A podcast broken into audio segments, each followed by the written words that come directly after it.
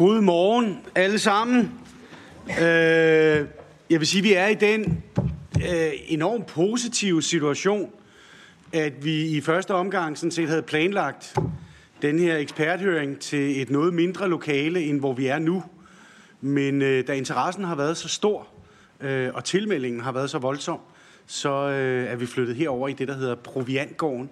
Øh, så jeg skal byde velkommen til øh, jer alle sammen. Øh, det er jo sådan, så det er boligudvalgets ekspertmøde sammen med Byggepolitisk Netværk om øh, bæredygtigt byggeri.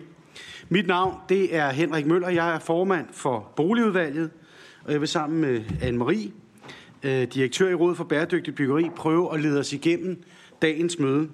Øh, jeg skal selvfølgelig også starte med at sige en særlig velkommen til vores øh, eksperter øh, i dagen omkring det her. Og tak fordi I har taget jer tid til at komme og prøve at gøre os lidt klogere på, på noget af det, vi skal snakke om i dag. Jeg vil også sige velkommen til medlemmerne fra Boligudvalget. Det er sådan så, at Klima-, Energi- og Forsyningsudvalget og Udvalget for Landdistrikter og Øer, de er også inviteret til dagens høring. Og så igen til alle jer, der selvfølgelig er mødt op. Det er vi rigtig glade for. Jeg skal lige sige til, øh, til oplægsholderne, inden vi går i gang, som I kan se, så har jeg tændt mikrofonen. Og det er fordi, vi er i den, øh, jeg vil ikke sige lykkelige situation, er det ikke, men gode situation, at det her det bliver tv-transmitteret. Øh, for at lytterne skal have en chance for at kunne følge med i lyden, så skal der lige trykkes på, øh, på, på knappen her, som er. Øh, og det samme, når I så er færdige med at snakke, så skal I huske at slukke. Øh, men Dagens indhold i forhold til det ekspertmøde, som vi har med at gøre, det er jo, at vi får belyst byggeriets klimaudledning og status på det. Øh, LCA, livscyklusvurderingen som beregningsmetode, og så hvordan designer vi med en lav CO2, og hvad vi allerede kan i dag. Man kan sige, at mødets emner de er sådan set relevante for de her kommende forhandlinger, og der blev spurgt lidt ind til, hvornår er det, de konkret går i gang – Øh, lige nu så sidder den viden over i ministeriet, øh, så det kan vi ikke oplyse præcist om, hvornår det skal være. Men, øh, men jeg ved, der i hvert fald lå nogle ambitioner om, at man i hvert fald skulle komme i gang inden årsskiftet øh, i forhold til det her. Øh, og det er jo netop en fastsættelse af grænseværdierne for CO2-udledning, som følger af den der nationale strategi, vi har for bæredygtigt byggeri. Vi har sammen med Rådet for Bæredygtigt Byggeri og Byggepolitisk Netværk inviteret en række eksperter, som vil belyse nogle af de her emner, blandt andet de nuværende beregninger til LTA-beregninger og deres rolle i byggeriet, status på byggeriets CO2-udledninger, roadmap for udvikling af metode til beregning af bygningernes klimabelastning, designets betydning for CO2-udledningen, og så nuværende værktøjer og konkrete cases på byggerier, hvor det er lykkedes at bygge med lav CO2.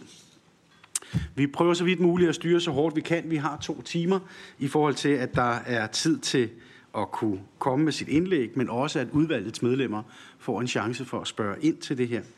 Og inden jeg vil gå i gang, så vil jeg sige, at hvis der er nogle folketingsmedlemmer, som sådan kommer og går, så, så er det ikke for at være uhøflig, så er det fordi, at, at mange har mange ting at se til, øh, og er travle, så, så det ikke er, er mangel på respekt for, for arrangementet, som er. Jeg er helt sikker på og håber og tror på, at vi får nogle udbytterige timer sammen. Øh, jeg vil nu give ordet til Anne-Marie Munk Ries, som er direktør for Rådet for Bæredygtig Beris, som som sagt vil styre dagens møde. Værsgo, Anne-Marie. Tak for ordet, Henrik, og godt at se så mange. Jeg som sagt hedder Anne-Marie Ries, og øh, jeg sidder her på vegne af Byggepolitisk Netværk. Jeg er glad for, at jeg kan sammen med Henrik få lov til at styre sig igennem den her spændende dag. Hvor er det godt at se så mange, og man fornemmer virkelig, at det er noget, der interesserer mange. Ser politikerne selvfølgelig, som øh, kan få lov til at stille spørgsmål undervejs. Godt at se jer.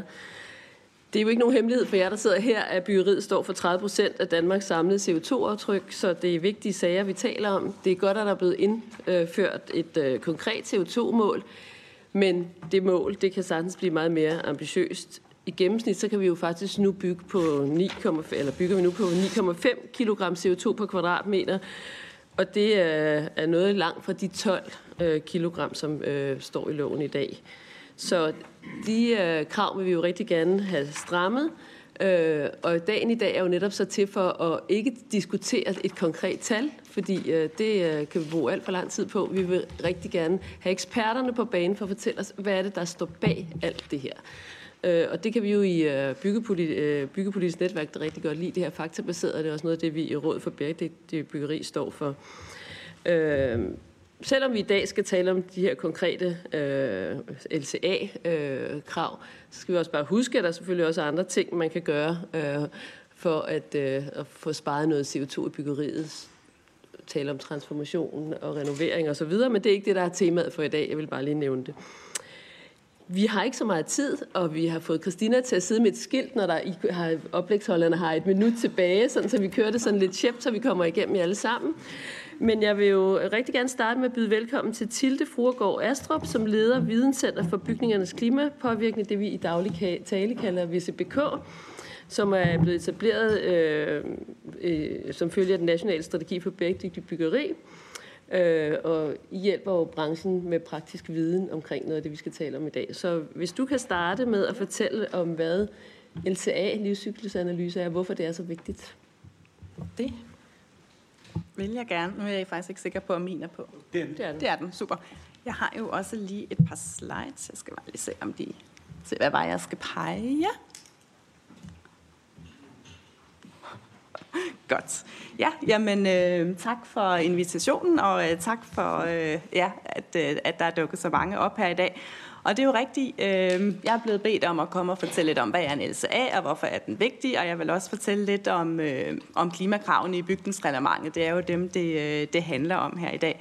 Og jeg hedder som sagt Tilde Fruergaard Astrup. Jeg er leder af Videnscenter om bygningers klimapåvirkninger, eller som du siger, Henri, VCBK, som vi bare kalder det i, øh, i daglig tale. Og det her, det har du sådan set sagt. Vi øh, er et videnscenter, der har et par år på bagen. Vi øh, hjælper branchen med praktisk viden, øhm, og vi har en finansiering, der løber fra øh, 2022 til 2024. Øhm, der står tre, eller undskyld, fem organisationer bag Videnscenter, Teknologisk Institut, Rådet for Bæredygtig Byggeri, Build, We Build Danmark og Primetime. Og vi er en politisk uvildig organisation. Godt. Men klimakravene i bygningsreglementet, det er jo sådan set dem, det, det handler om.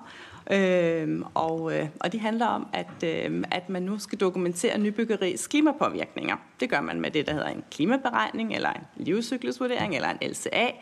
Øhm, og det rapporteringskrav eller dokumentationskrav, det gælder jo både nybyggeri mindre end 1000 kvadratmeter og større end 1000 kvadratmeter. Og så er det jo sådan, at for byggeri større end 1000 kvadratmeter, der er der også indført en CO2-grænsværdi. Og det er jo den, der skal forhandles om snart. Øhm, de bygninger, der er omfattet, det er nybyggeri, der også er omfattet af krav om energiramme. Øhm, det vil sige, at uopvarmede bygninger er ikke omfattet, tilbygninger er heller ikke omfattet, ombygninger eller sekundære bygninger. Sommerhus er heller ikke omfattet. Øh, så omkring to tredjedel af vores nybyggeri er omfattet, sådan som reglerne er i dag. Det er bygherren, der er ansvarlig for, at øh, dokumentationen er til stede, når man færdigmelder sit byggeri. Det sender man jo ind til kommunen, Øhm, og det er nødvendigt for at få en ibrugtagningstilladelse. Godt. Lidt omkring LCA, øh, fordi det er jo en LCA, der ligger bag, når man laver den her klimaberegning. Generelt så kan man sige, at en LCA det er en standardiseret metode til at opgøre emissioner til luft, vand og øh, jord fra en, ja, en given proces. Øh, man opgør også ressourceforbrug, Øhm, og det kan man gøre for et produkt eller et system. I det her tilfælde, der er det jo byggeri, det handler om. Øhm, og det er noget, man gør sådan over, øh, hvad kan man sige, hele livscyklus, det man kalder vugge til grav. Jeg har lige en, en øh, figur, der illustrerer det her bagefter.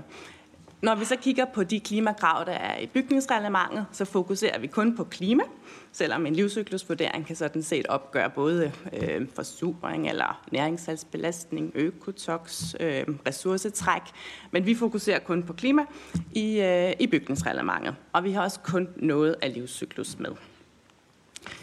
Til venstre, der ser I øh, sådan en illustration af et byggeris livscyklus, og øh, den illustrerer jo egentlig, at, øh, at man har faktisk, i hvert fald hvis man ser på hele livscyklus, så kan man se, hvad er der så egentlig med, når man taler om et byggeri. Uh, og der vil man jo starte sådan helt fra, man udvinder nogle råmaterialer til det her byggeri, til at byggeriet bliver opført, til byggeriet går over sin brugsfase.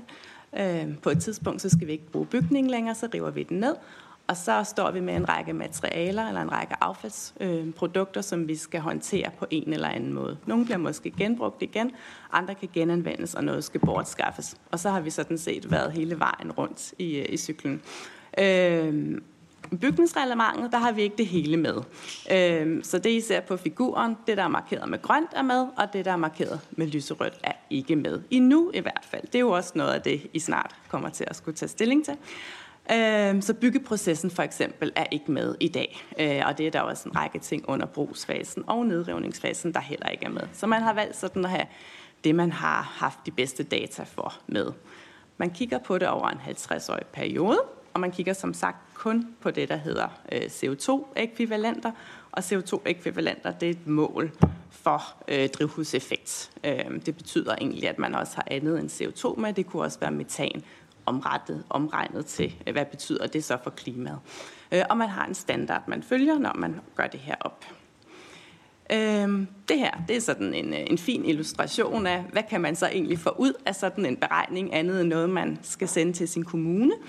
Øhm, man kan faktisk få en del viden omkring, når man ser på sit byggeri, hvad er det så, hvor er det så, vi har de største klimapåvirkninger hen. Det her det er et eksempel af et rækkehusbyggeri, øh, opført i 2022, så det vil også sige, at det er også opført før klimakravene tror det er kraft. Øh, og her kan man se, at der er de endt på et resultat på 8,7 kilo CO2-ekvivalenter per kvadratmeter per år, så det er jo sådan set ret langt under de 12. Øh, det man også kan se, det er, hvis man kigger på den her lille figur nede i højre hjørne, øh, og nu ved jeg faktisk ikke, om I kan læse, hvad der står, men jeg kan sige, at dem, der er de højeste søjler, det er det, der er, øh, det er tage, og det er terrændæk. Øh, så med sådan en beregning kan man gå ind og se, jamen, hvor er det egentlig, man har den største påvirkning hen, i hvert fald for sådan et, et, et type byggeri som øh, det her, og det er altså taget, og det er terrændækket. Så hvis man skal ind og lave nogle optimeringer, så vil det jo være smart at starte der, hvor man har de største påvirkninger. Det er noget af det, man kan få ud af sådan en beregning.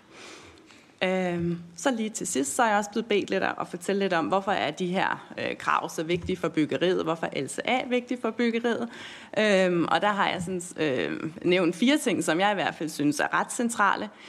Øhm, som I lige så her på figuren, så kunne man se, at man, med sådan en beregning, der får man synliggjort, hvilke dele af et byggeri øh, belaster meget i forhold til klimaet, hvilke øh, livscyklusfaser, og når vi siger faser, så er det det her med, var det produktfasen, eller var det brugsfasen, øh, eller affaldsfasen. Hvad er det egentlig, der bidrager mest? Det er også noget af det, man får ud af sådan en beregning, og det giver jo mulighed for, at vi kan optimere. Øh, så får man også øget vidensniveauet. Man skal egentlig have et ret godt indblik i sit byggeri, for at kunne lave sådan en, øh, en beregning. Jeg vil også sige, at med de her klimakrav, som vi nu har haft i øh, ja, gældende omkring et års tid, så øh, har det har også været med til at skabe sådan et fælles, øh, fælles sprog i branchen. Der er jo mange aktører, som er en del af byggeriets værdikæde. Øhm, og lige pludselig så er der mange, der faktisk godt ved, hvad man mener, når der bliver talt om LCA eller EPD eller CO2-ekvivalent. Så, så der er også sådan ligesom et, et øget vidensniveau. Og så kan man selvfølgelig sige sidst og ikke mindst, og det er jo det, der sådan set er hele formålet med at, at indføre de her regler, det er jo at, altså, at få nedbragt byggeriets klimabelastning, og det vil, øh, kan sige, det vil man jo kunne gøre, hvis, øh, hvis vi får skærpet grænsværdien. Så det var sådan set det, jeg vil sige. Øhm, tak ja. for det, Tilde. Du ja. holdt derinde. Jeg skal huske at trykke. Tak for det, Tilde. Sluk for den. Ja, du skal huske at slukke. Ja. Yes. Øh, mange tak. Øh, vi går direkte videre til spørgsmål. Det er Søren, der har markeret først. Ja, Tak for oplæggene. Øh, nu var det jo i starten af 21, vi, vi lavede den her aftale om bæredygtig byggeri, og at man skulle indføre LCA'erne allerede i 23. Er det korrekt opfattet, at, at det vi sådan set har besluttet, de strammere krav, er noget, som byggebranchen sådan set har kunnet tage til sig? Fordi det er jo egentlig ret kort tid fra, at vi laver en aftale i 21, til der er noget, der skal være gældende i 23. Ja, altså man kan sige, de, de, er jo, de, er jo netop, de er jo netop gældende nu, som du siger. Ikke? Øhm, og jeg vil sige, at branchen har brugt fra 21 og, altså, og indtil nu selvfølgelig med at, at, komme, at komme i gang og, og gøre sig klar til det her. Det er jo klart, at, at et byggeri, det strækker sig jo tit over en, en, en ret lang periode, øhm, og kravene, man sige, de gælder fra, at man søger om byggetilladelse hos sin kommune. Øh, så når man har søgt byggetilladelse øh, hos sin kommune efter 1. januar 2023, jamen så gælder kravene. Så man kan også sige, at der bliver også stadigvæk opført en masse byggerier, der slet ikke er underlagt de her krav. Øh, men, men man kan sige, at branchen er i hvert fald, det er i hvert fald vores oplevelse, de er i fuld gang med at, øh, med at omstille sig, og de ved jo godt, at der er lagt den her vej ud foran dem, som siger skærpes så hvert andet år. Øh, så ikke, hvis det var svar på dit spørgsmål, så branchen er i gang. Tak for det, Tilde. Så har vi et spørgsmål fra Thomas Mundberg. Tak skal du have, Anne-Marie. Øhm, nu så jeg dit eksempel her, øh, hvor ydervæggene ikke belastede ret meget, men der var også trævægge. Og det er jo ikke den helt normale gængse standard, man, øh, man bruger i Danmark. Så det, jeg, det mit spørgsmål det går på, det er øh, leverandørerne af byggematerialer er de også klar til, hvis det er, at vi presser, øh, presser den her LCA-grænse endnu mere? Øh, har du et indtryk af, om de er klar til at levere materialer, der har en lav LCA-værdi? Altså man kan sige, nu tror jeg faktisk også, der kommer nogle, øh, nogle indlæg her senere, der også viser, hvor langt ned vi egentlig allerede øh, kan komme. Og, øh, og man skal jo sige, at det her eksempel her med, øh, med det her rækkehusbyggeri, om det er rigtigt, der var der jo anvendt træ, og det ser vi nu egentlig også anvendt mere og mere. Og der endte de jo altså alligevel på de her 8,7, selvom at, øh, at det var et byggeri, der var opført før klimakravene var i gang.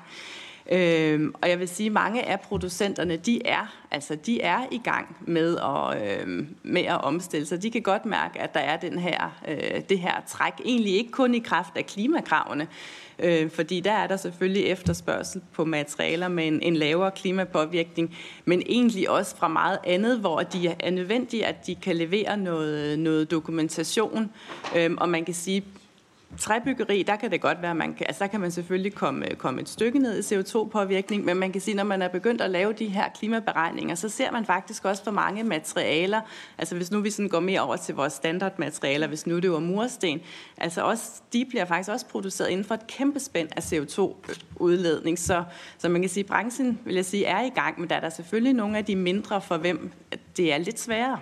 Det må man erkende. Og ikke kun altid de mindre, det er også nogle af de store med de mindre, der er hurtige. Ja. ikke, ikke fordi jeg siger, ja. ja. Øh, ja. Øh, og Sigurd har et spørgsmål. Ja, tak for det.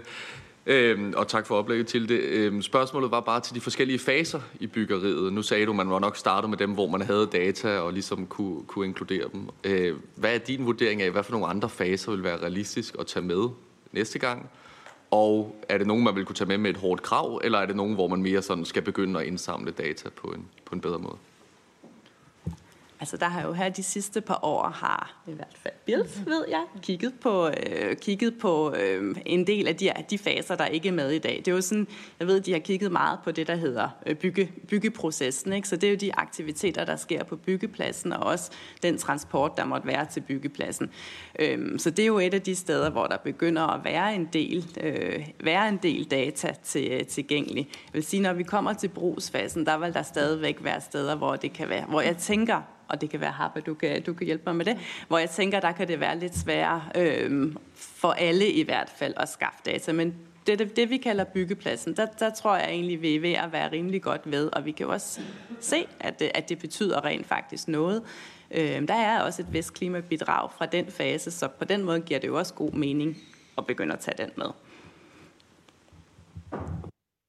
Tak til det. Øh, er der flere spørgsmål fra jer her på første række? Fordi så tænker jeg, at vi faktisk lige har tid til øh, et enkelt eller to spørgsmål fra salen, hvis der skulle være det. Og ellers har vi et spændende program, vi bare iler videre til. Ja. Så øh, tak til Tak til dig, Tilde. Øh, nu er det sådan, at vi, vi deler som øh, den her moderatorrolle, så nu hører jeg videre til Henrik. Tak for det. til en orientering, fordi at øh, politikerne de sidder med ryggen til, så jeg synes lige, at jeg vil præsentere dem, der er fra, øh, fra det politiske niveau i dag. Er herover fra min venstre side er det Anna Godfredsen fra Moderaterne. Det er Thomas Monberg fra Socialdemokratiet, Sigurd Aersnap, næstformand i boligudvalget fra SF, Søren Ege fra Enhedslisten og Heidi Bank fra øh, Venstre. Så øh, vi er godt repræsenteret i dag, kan man sige, øh, i forhold til det. Det næste, vi skal i gang med, er noget med at få et, et, et simpelt overblik over byggeriets udledninger i dag. Og det er Harpa Birgisdottir, professor ved Bilt øh, på Aalborg Universitet. Og det er en af Danmarks førende eksperter øh, på bæredygtighed i byggeriet. Øh, hun deltager ligeledes i en række bestyrelser, blandt andet Rådet for Bæredygtigt Byggeri. Og med sin store indsigt, så vil hun bidrage til at vi får et overblik over branchen i et klimaperspektiv. Så med de store forventninger, så er ordet dit.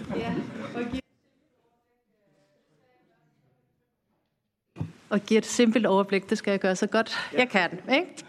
Tak for ordet, tak for invitationen. Øh, bare lige for at starte. I har set det før hos Tilde, at når vi arbejder med øh, byggeriets livscyklus og de krav, vi har i dag, så har vi en bestemt afgrænsning øh, for, hvilken, hvilken moduler og faser vi tager med i vores øh, LCA-beregninger. Og som udgangspunkt vil jeg tale ud for dem, men jeg kommer også ind på, hvad hvis vi går videre med det. Og øh, for at kigge på, altså nu har vi det nuværende klimakrav i bygningsreglementet, øh, og det er sat, altså det krav, vi har nu, øh, kommer øh, fra viden fra, fra den her rapport, som vi udgav i 2021, som regnede på klimabelastningen fra nybyggeri for 60 bygninger, som vi havde data på på det, det tidspunkt. Og det her er sådan set sådan hovedresultatet fra, fra den rapport, hvor vi kan se øh, øh, klimabelastningen fra de 60 bygninger, som varierer fra øh, cirka 6 kg CO2 per kvadratmeter per år til 14 som vi kender, er, ligger kravet på 12, og det skulle ramme 10 procent af byggeriet. Det var sådan beslutningen øh, øh, i øh, omkring kravet. Hvis I kan lige lægge mærke til, øh, så har vi øh, delt det op øh, i blå og røde farver, så de blå farver for bygningen viser belastningen fra materialerne over den her 50-års livscyklus, som vi, altså vi regner over en 50-årig periode, og de røde er driften. Så hvis vi ser sådan groft sagt her, så er det øh, tre fjerdedel af belastningen kommer fra materialerne ud fra de her beregninger, og en fjerdedel fra energiforbrug i driftsfasen. Og så har vi jo aftaleteksten, øh, som fokuserer på, hvordan skal grænseværdien være i 25, hvor i aftaleteksten siger, at der skal man have et ambitionsniveau, som rammer den her en tredjedel af byggeriet, skal præstere bedre end aktuelt. Og der har man så lavet den her illustration, som siger, at pejlemærket var 10,5 kg CO2 per kvadratmeter per år, øh, ud fra den viden, man havde fra de 60 bygningscases. Øh, men det skulle så undersøges nærmere. Og det har vi så arbejdet på i den her bildrapport, som øh, er øh, klar til udgivelse. Øh, men der, hvor vi har fokuseret på at lave et repræsentativt bygningsdatagrundlag for typisk nybyggeri i Danmark. Og det er meget vigtigt, at jeg siger, at det er repræsentativt bygningsdatagrundlag og typisk byggeri i Danmark. Øh, og hvis vi kommer på øh, vores datagrundlag, så har vi nu øh, knap 300 bygninger med i vores datagrundlag. Vi har gennemregnet de her knap 300 bygninger efter samme metode og meget grundig gennemgang. Øh, det, som er vigtigt, det er, at vi har fokuseret på, at vi op, altså, øh, kigger på øh, helt de bestemmelser, som er i klimakravet i dag, omkring de der definitioner af referenceareal og bygningsmodel osv., på hvordan vi skal regne, så data, beregningerne er mere præcise, end vi havde i øh, de 60 cases. Men hvad vi også gør, det er, at vi har nye miljødata på materialerne, og nye emissionsfaktorerne for driftsenergiforbrug. Så vi har nogle andre nye data, øh, i vores beregninger, og det er de data, vi forventer at skal gælde, når kravet træder i kraft i 25.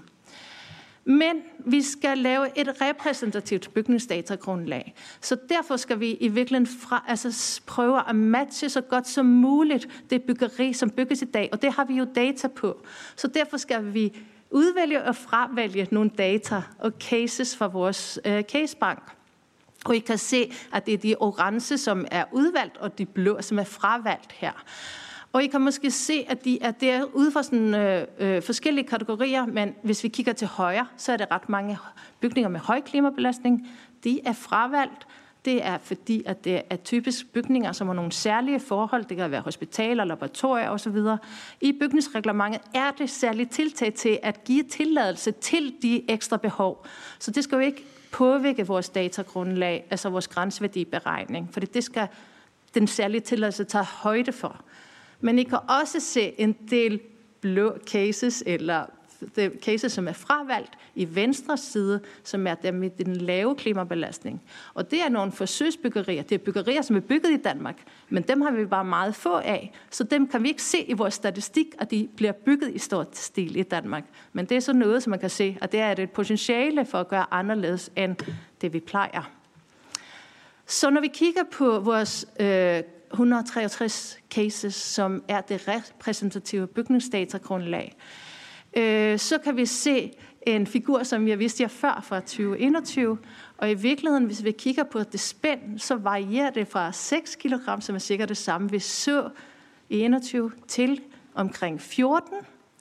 Men I kan, selvfølgelig har vi en meget større datagrundlag øh, øh, osv., men vi har, altså det, I kan lægge mærke til nu, det er jo, at øh, med de nye data, vi har, og det er nye beregningsmetoder, som helt opfylder klimakravet, altså i bygningsreglementet, øh, så øh, udgør driften en meget mindre del, øh, og bygningsdelene øh, større del øh, end tidligere. Og jeg tænker, at vi kan diskutere bagefter. Når, man, når vi så tager det her samlede datagrundlag og tager de, øh, altså de repræsentative cases, vi har, og vi vægter dem, altså arealmæssigt i forhold til, hvor meget bygger vi i Danmark i dag af forskellige bygningstyper, så kan vi regne, øh, øh, hvad hedder det, kli, øh, byggeriets klimapåvirkning, hvor vi kan sige, okay, hvis man ser, hvor ligger øh, 50 procent, så kan det aflæses af figuren, hvis man rammer, hvor ligger 70 procent, 80 procent osv., kan det aflæses af den her figur. Og det er, hvis ønsket er at lave en samlet grænseværdi for alt byggeri i Danmark. Men vi ved jo også, at bygningstyper, de forskellige bygningstyper har man snakket om, de har forskellig klimabelastning. Så derfor har vi også samme type graf, men hvor vi har så divergeret opdelt i forskellige bygningstyper. Og det kan være svært at læse hurtigt her, men for at give det simpelt, øh, så er det jo forskellige. Altså I kan se for eksempel, at vi har øh, boliger, som for eksempel rækkehuse og etageboliger, som har væsentligt lavere klimapåvirkning end for eksempel undervisning, som ligger højt oppe, den højeste her. Så det er en stor den variation i de forskellige bygningstyper, baseret på den, de data, vi har i, i vores casebank.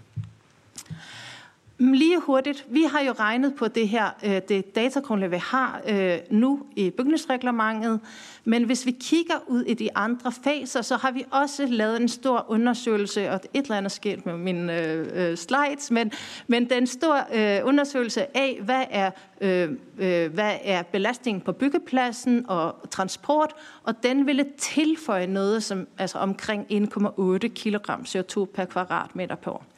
Hvis vi tager så de resterende manglende faser, har vi også lavet en rapport på det, og den, det er markeret med orange, de vil så tilføje cirka 1 kg CO2 oveni øh, det, vi har beregnet. Og øh, bare lige til at minde om, vores opgave i den her analyse har været, hvad er det repræsentative byggeri i Danmark? Det har vi regnet i den her rapport. Øh, men jeg vil sige, at vi har andre forskningsrapporter, som vi også har udgivet i det indeværende år, hvor vi også har fokuseret på, hvad er potentialet øh, for lavere klimapåvirkning, øh, og hvordan kan vi nå derhen og dokumentere det. Tak. Tusind tak for det. Søren Ikke, du har bedt om ordet. Ja, nu står vi jo med en, en aftale om det bæredygtige byggeri, hvor vi skal have en forhandling i år, hvor vi skal fastsætte en øh, CO2-grænseværdi, øh, som fastsættes ud fra nyeste viden og data. og det må være den data, som I nu har samlet. Jeg har noteret mig, at der er nogen, der begynder at lave en underskriftindsamling om et øh, krav om 5,9 øh, kilo øh, CO2 per kvadratmeter som, som krav vødt. Og det er jo altid spændende, når der er nogen, der forsøger at påvirke politikere med at være ambitiøse. Øh, så jeg mangler egentlig hvad er det for et tal, at vi skal forhandle os frem til ud fra den nyeste viden og data? Og er det et tal, som er forskelligt fra nybyggeriet over 1000 kvadratmeter og det, der er under 1000 kvadratmeter? Ja, altså som aftaleteksten siger, så siger den en tredjedel, og det ligger så på den graf, som jeg viste jer før, hvor ligger så 67 procent. Øh, og det er, altså, det er så under 10,5, hvad jeg kan se, øh, øh, altså hvis det er samlet byggeri, øh, et, en grænseværdi for samlet byggeri, og det er under 10,5, hvis man vælger det samme ambitionsniveau, som I aftalte i 21, øh, inden branchen begyndte at påvirke jer. Øh, så den vil ligge under 10,5, men, øh, men ikke langt under 10,5. Øh, så kan man så sige, for det vi kiggede også på, hvis man delte det op i bygningstyper, så vil man kunne vælge, øh, hvis, man, hvis I fastholder det ambitionsniveau på en tredjedel, øh, så vil man kunne nå væsentligt længere ned for for eksempel bygninger som rækkehuse, etageboliger, også faktisk familiehuse. Men vi vil have nogle bygningstyper, som for eksempel, som vi ser, øh, undervisning og andre øh, bygningstyper, som har sværere med at, øh, i hvert fald ud fra de data, vi har, at nå langt ned. Så en replik. Øh, det er bare, ja, bare lige, lige kort. Altså, det var jo det der med, at vi kan hurtigt fortabe os i, hvilket præcis tal, der skal være i forhold til det, hvor man kan sige, at eksperternes opgave er at fremlægge noget materiale til, at I politisk, vi politisk på et eller andet tidspunkt skal træffe en beslutning. Men du får ordet igen. Ja tak, men altså nu er vi jo lidt som pålagt af, at vi skal bruge den nyeste viden til at lave en, en aftale, hvor der er et tal. Er det sådan, at, at det tal kan findes ret nemt i de rapporter, som vi snart udgiver? Ja, det tal kan findes i de rapporter. Så hvor ligger en tredjedel? Men jeg vil bare lige svare på, at du spurgte også til det omkring 5,8 det er jo der, hvor man prøver at sige, øh, hvor skal vi, hvilken rejse skal vi til at være på, hvis vi skal prøve at opnå for eksempel aftalen som Paris-aftalen. Så den viser, hvor meget vi skal reducere, hvis det er ambitionen at opnå Paris-aftalen. Tak. Øh, Sigurd? Ja, øh, og tak for et godt oplæg altid, Harpa. Øh, jeg har hørt dig før sige det her med en tredjedel, og jeg forstår godt, at det er en del af opdraget, I har fået i, i Build. Øh, jeg synes bare, at det står jo i aftalen på samme måde, som de 10,5 står. Altså som en ambition af, en tredjedel skulle omstille sig, eller 10,5 skulle omstille sig. Så det var, det er bare for at sige, at det selvfølgelig stadig også er en politisk diskussion, om det er en tredjedel, der skal omstille sig, eller øh, øh halvdelen, der skal.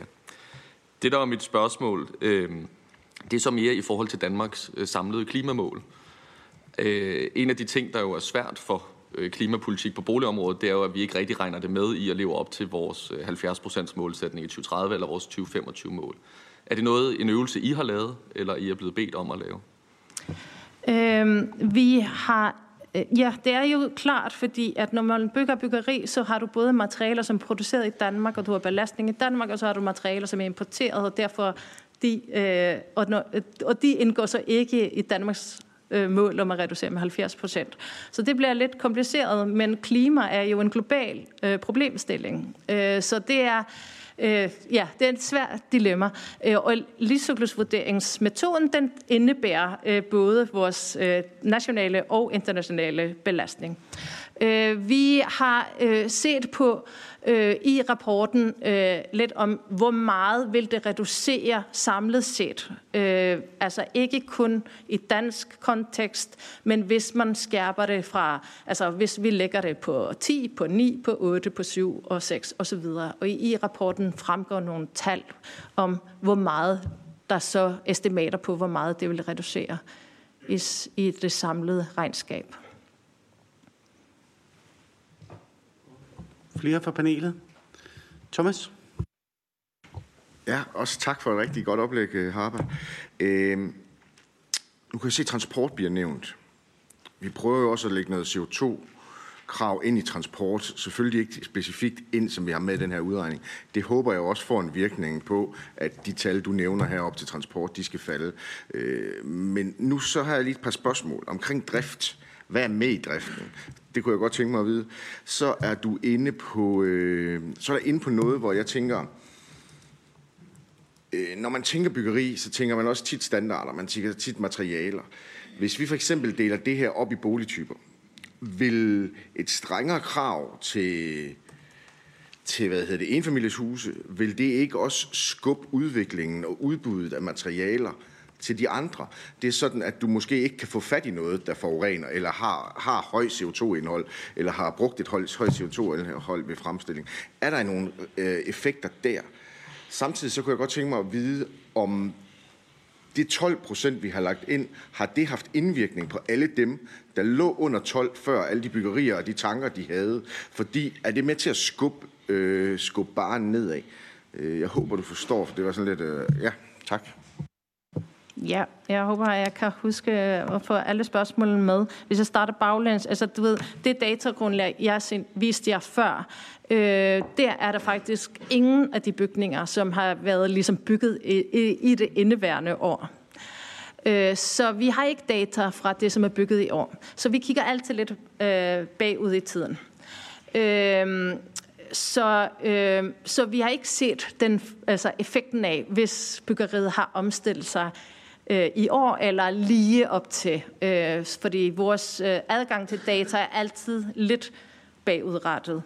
Øh, så jeg håber selvfølgelig, at, at, at byggeriet har omstillet sig noget øh, i, i løbet af perioden. Du snakkede om driften. Altså, vi har jo, når vi regner på bygningens livscyklus, så regner vi over en 50-års periode, og det er mega vigtigt at tænke på, at levetiden er forhåbentlig meget længere for de bygninger. Det har vi noget, som hedder udskiftninger af materialer. De indgår også i øh, den blå søjle med materialerne. Men energiforbruget i driften, det er jo den, øh, det energiforbrug, som øh, svarer til kravet i bygningsreglementet. Så det er i virkeligheden noget, som det det, du regner på, inden din bygning er taget i brug. Det, man ved fra alle erfaringer, er, at i fleste tilfælde er energiforbruget i bygninger højere end det, som er modelleret øh, i designfasen. Så vi vil godt forvente, at altså det er el og varme, altså det er belysning og varme osv. til bygningerne, som er regnet med. Øh, men det er ud fra den her forudsætning som, øh, øh, med kraven i bygningsreglementet. Så vi ved, at energiforbruget vil blive noget højere i fleste tilfælde, øh, men det vi kan så se selvfølgelig nu med de nye emissionsfaktorer, vi har på energiforsyningen, øh, så øh, er den gået rigtig meget ned, altså dens andel i den samlede klimabelastning. Det var noget helt nyt, vil jeg sige. Øh, altså stor forskel på, hvad vi regnede i 21. Øh, så var det med transporten. Altså transporten udgør, altså nu må vi snakke lidt om tal, den udgør cirka øh, halv kilogram øh, CO2 per kvadratmeter på, per år. Som er selvfølgelig, altså man, alt skal tælle med, og alt kan reduceres. Så selvfølgelig, hvis der bliver store forandringer i elektrificering af transport osv., vil det også øh, forhåbentlig have en Øh, Øh, øh, have nogen indflydelse. Men vi har ikke ret stor erfaring med at dokumentere den del øh, endnu i byggeriet. Men de data, jeg viste jeg var baseret på over 50 øh, cases, som var blevet samlet data for. Jeg håber, jeg fik svaret på nogle af spørgsmålene. Tak, øh, Harpa, og tak for de gode spørgsmål. Nu bygger vi mere på. Øh, næste taler er Steffen Mågaard, som er markedschef og koncernkompetencechef i Artelia. Og øh, Steffen skal fortælle os lidt om, øh, hvordan vi kan udvikle på den her LSA-metode. Og jeg vil også lige nævne, at Steffen er medinitiativtager på det her Reduction Roadmap, som du, øh, Søren, nævnte lige før, som jo handler om det her med, hvordan lever I rent faktisk op til Paris-aftalen. Men værsgo, Steffen. Tak. Det er ikke Reduction Roadmap, jeg er kommet for at tale om i dag, men det er det her strateginetværket, og de, øh, det er et roadmap, vi har arbejdet for at, øh, at komme med øh, et, ja, hvad skal grænseværdierne ændres for øh, nybyggeri øh, frem mod øh, 2029. Så der er både nogle tiltag, der handler om 25, og så også noget, der kigger lidt mere længere fremad. Så det er en øh, temagruppe B, hedder den i strateginetværket, der hedder, handler om data, LCA og dokumentation, som øh, jeg har været øh, tovholder for og, og har ledet den arbejdsgruppe. Øh, overordnet så er vores øh, arbejde delt op i de her fire problemstillinger, der er nævnt her. Øh, hvad er det, hvilke livscyklusmoduler skal grænseværdien omfatte? Hvad bør metoden til fastsættelse af grænseværdien baseres på? Og hvilke faktorer skal grænseværdien tage højde for? Og øh, hvilket nybyggeri skal grænseværdien gælde for? Det er nogle af de parametre, vi har forsøgt at svare i, øh, i det her arbejde her. Og det er med et notat, øh, som er øh, udkommer det er færdigt. Det ligger egentlig til øh, offentliggørelse i dag eller i morgen øh, fra strateginetværket, øh, som samler øh, besvarelser af det her. Øh, helt overordnet, som der også blev sagt tidligere, så er byggeri jo ikke en, øh, det er ikke en øh, afrapporteringssektor øh, på nogen måde. Det er en forbruger af alle mulige andre sektorer.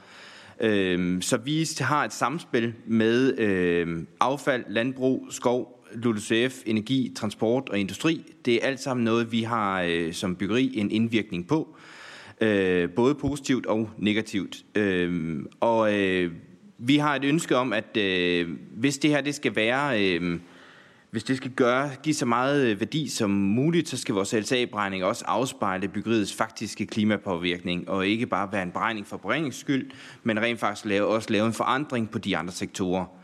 Og det man kan sige lige nu, hvis man tager den nederste cirkel, så er det det, vi måske regner på i dag. Der er ikke størrelsesordner på de her cirkler, men det er en anden illustration af, at der er noget, vi regner på.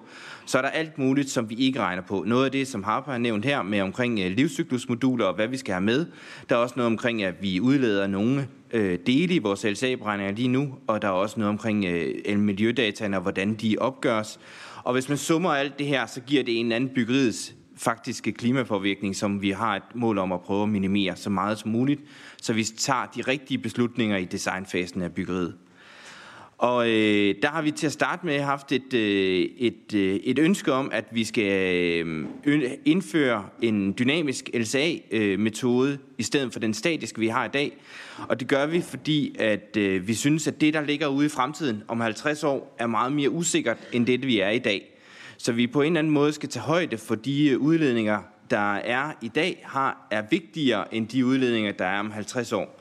Så øh, vi har et ønske om, at, øh, at A-modulerne øh, og, øh, skal have en større vægt.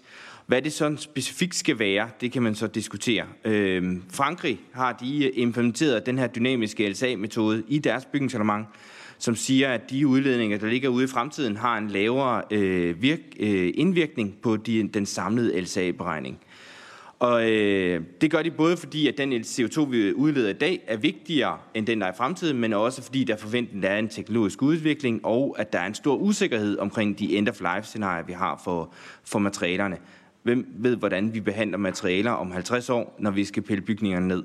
Så en anden usikkerhedsfaktor, mener vi, der skal, der skal medtages. Så har vi øh, en øh, anden anbefaling om, at vi mener, at A4 og A5 og B1 og B2 som minimum bør øh, tages med i 2025.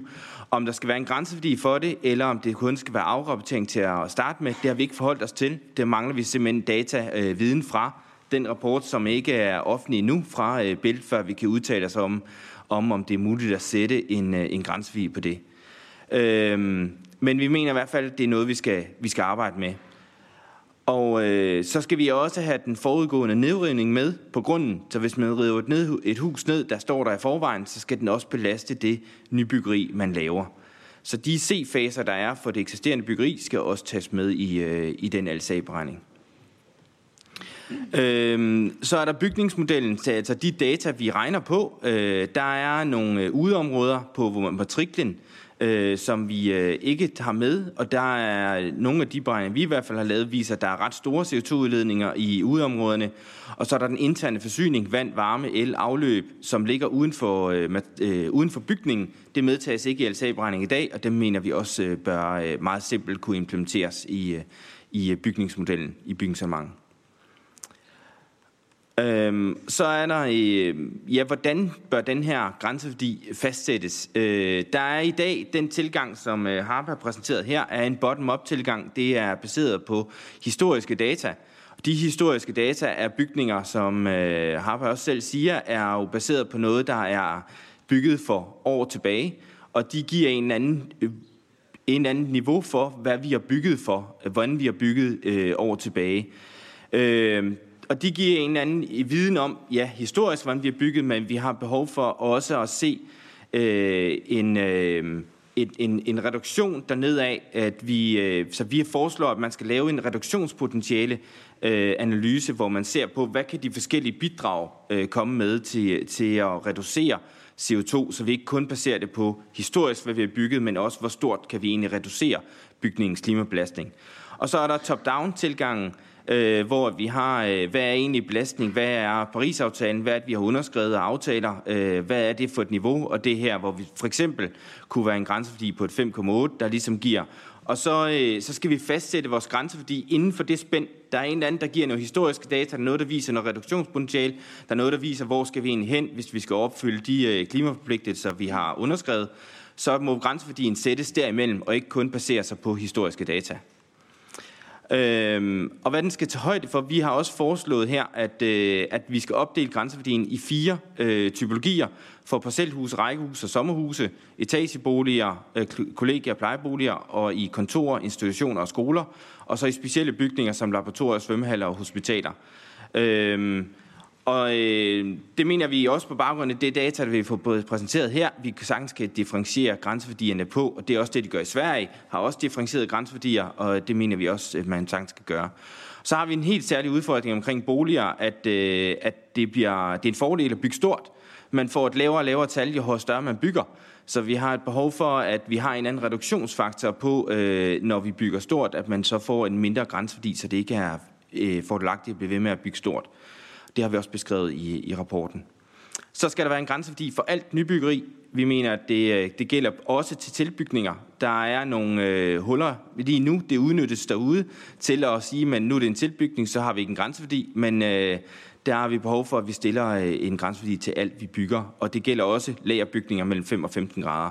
Øh, og så skal der være en følger eller forklar. Man skal tage en dialog med kommunen, hvis man ikke laver øh, overholder grænseværdien. Der kan være nogle helt særlige tilfælde, som nogle hospitaler med tungt hospitalsudstyr, der er, øh, der er et behov for at dispensere fra. Og så er der særlige forhold, hvis vi indfører det her, som Harper snakker om, hvis vi indfører det her med øh, differentiering grænseværdien, så vil vi også øh, reducere behovet for særlige forhold, som der giver tillæg til LCA-beregningen, fordi vi så vil lave rammen vedkommende for det specifikke byggeri, i stedet for at det skal omfattes af alt byggeri i en ramme. Og det er opsummeringen af de punkter, jeg har sagt i dag. Tak for det, Steffen. Søren? Ja, tak for det. Nu er der en stor fokus på nybyggeriet. Og du nævnte, at, at hvis man øh, fjernede en bygning og skulle bygge noget nyt, så skulle det tælle med, det man fjernede de, øh, de metoder, I udvikler der, vil det også kunne bruges, hvis ligesom vi kommer frem til at skal lave krav til, til, renovering, til renoveringer af bygninger, ikke? fordi det er jo et overset øh, element i, i det bæredygtige byggeri, øh, som, som vi ikke politisk har håndteret seriøst endnu. Men det, I laver, vil I også kunne bruge det med de der genbrug af bygningskroppe øh, med renoveringer. Det er godt, du spørger, øh, fordi øh, strateginetværket har delt vores arbejde op i, øh, hvordan vi arbejder med CO2 for grænseværdier for nybyggeri, og en anden gruppe, der arbejder med renovering. Jeg har bare ikke haft tid til at også kunne præsentere resultaterne for renoveringsgruppen her i dag, men der er en lignende rapport, der udkommer på samme tid omkring, hvordan vi kan håndtere renovering, og hvordan grænseværdierne skal sættes, og hvordan vi skal regne på det, øh, er der også i øh, kommer på renovering. Så det, øh, det er der også. Tak for det. Sigurd? Jamen, det, vil du ikke øh, uddybe, Steffen, anbefaling 3, det her med en faktor til arealeffektivisering af, af boliger? Øh, jeg er helt med på problematikken, at det kan betale sig at bygge øh, stort i dag. Jeg har hørt, at i nogle af vores nordiske nabolande, der har man sat sådan en, en standard øh, hustype for rækkehuse eller for etfamilieshus. Hvordan skulle man lave en, supple- en faktor for arealeffektivisering i, i det system, vi har bygget op her? Jamen, det er, det er noget af det samme, vi også øh, forestiller os som nogle af de øh, andre lande. Altså, det er, øh, vi har ikke lavet ligningen. Det er der nogle, analy- nogle folk, øh, der skal lave øh, nogle analyser af, hvordan den ligning skal se ud. Men vi har det jo på energiområdet i dag, hvor vi har et basisbidrag, så har vi et tillæg for et arealbidrag. Øh, det er noget i samme retning, vi forestiller os, der skulle, øh, der skulle laves. Øh, nu har vi illustreret i det her arbejde, og i den, øh, det notat, der udkommer i dag eller i morgen, øh, har vi øh, illustreret problemstillingen om, omkring, at det, at man kan bygge stort, man får, og og det bør have en reduktionsfaktor på den ene eller den anden måde. Hvordan helt præcis skal laves, det skal man lave nogle lidt større øh, analyser, end vi har kunnet nå i det arbejde i strateginetværket. Tak for det. Et spørgsmål fra Søren. Ja. Hvis nu vi kigger ind i noget, hvor at, at I vurderer ligesom bygninger ud fra, at de kun lever 50 år, men de lever jo forhåbentlig længere tid. Øh, og vi kigger ind i noget, hvor vi får mere og mere bæredygtigt øh, fjernvarme, hvor at man bør forholde sig kritisk til, hvor velisoleret skal en hus være, hvis, hvis man har en fjernvarmeforsyning, der er på geotermi og store varmepumper drevet af, af vindmøller. Øh, er det noget, der man vil kunne håndtere i de modeller, I arbejder med, at at det der energispild fra en bygning øh, måske i fremtiden er, er mindre vigtigt, at vi måske kigger ind i, at vi kommer frem til at have vinduer, der har en, øh, en positiv øh, energieffekt øh, ved en eller anden teknologisk udvikling. Vil det kunne håndteres i de analyser, I laver, at man bare kunne lægge nogle andre parametre ind, og så har vi et ændret krav til vores øh, nybyggeri og vores renoveringer? Altså fremskrivningen af emissionsfaktorerne fra, øh, fra vores fjernvarme, ledningsgas og elnet er allerede en, en del af vores LSA-beregning over en 50-årig periode. Så den, lige nu, når vi laver en LSA-beregning, så ser vi på øh, fra 2025 og frem mod 2075, altså en betragtningsperiode på 50 år. Og der er fremskrivningen af, fra klimafremskrivningen fra øh, Energistyrelsen øh, lagt ind i beregningerne, som har en forventning til, hvordan fjernvarmen bliver fremadrettet. Den kan man selvfølgelig opdatere. Den er lige blevet opdateret øh, her til 2025, så den, er, øh, den ligger til grund for de beregninger, som Harpa har vist i dag. Den kan man selvfølgelig opdatere, øh, når vi kommer frem til 27, 29, når man skal kigge på tændene igen. Hvad, hvad sker der ude i fjernvarmenettet eller elnettet? Og så tage det højde for, øh, for det i, i fastsættelse af grænseværdien. Men der er taget højde for, at fjernvarmen bliver væsentligt øh, grønnere, og elnettet bliver væsentligt grønnere, og at vi får en otdobling af vindenergien i Danmark, øh, som der er taget politisk beslutning om i dag, er der allerede lagt ind i, øh, i, øh, i beregningerne. Tak for det. Nu har vi faktisk lige en, øh, en ivrig lytter, havde han sagt, fra salen. Jeg vil lige vil give mulighed for at stille et spørgsmål. Vil du lige starte med at sige, hvad du hedder? Ja, tak for det. Jeg hedder Signe Sand, og jeg kommer fra Klimabevægelsen. Øh, og i forlængelse af det tema, vi lige snakkede om, øh, der har vi også snakket meget i strateginetværket om det, man kan kalde den franske model. Altså man vægter udledningerne baseret på tid. Så de meget reelle udledninger, vi har nu og her, tæller højere end de, jeg vil sige, imaginære udledninger, der kommer ved end of life. Øhm, sådan en vægtning, er det noget, I både øh, Harper og Steffen, øh, men også politikerne kan forestille sig kommer ind i øh, vores LCA-metode i Danmark? Tak. Øh, jeg kan bare lige kort starte med, at det skal også være Harpa. Vil, øh, øh, vi har en problemstilling med, at vores europæiske standarder siger, at det er svært så den måde, Frankrig har håndteret det på, det er, at de har skrevet det ind i vores, øh, ind deres, direkte ind i deres egen lovgivning ved siden af. De har lavet et appendix og sagt, det er den her måde, vi vil regne på i Frankrig, selvom de godt ved, at de ikke følger de øh, europæiske standarder for at håndtere øh, lave LCA-beregninger. Men jeg, skal ikke, jeg kan ikke kunne se, hvorfor det ikke skulle kunne lade sig gøre øh, at gøre det øh, på samme måde. Øh, fordi jeg tænker, at vi alle sammen er en forestilling om, at de, øh, der er kæmpe store usikkerhed omkring, hvordan vi håndterer end of life om 50 år.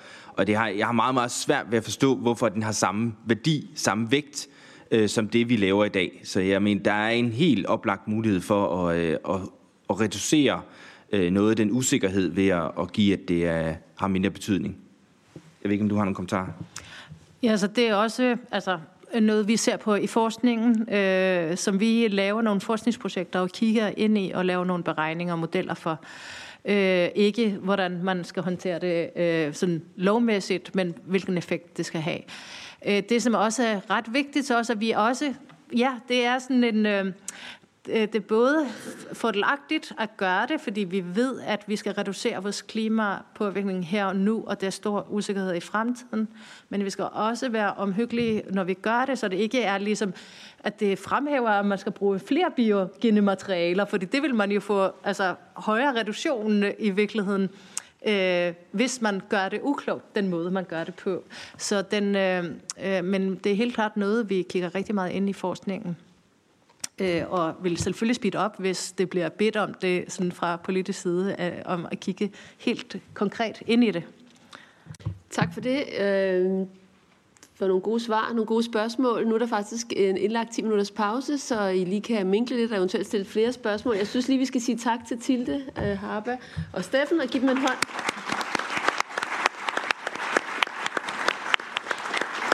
Vi ses om 10 minutter, det vil sige 5 minutter over.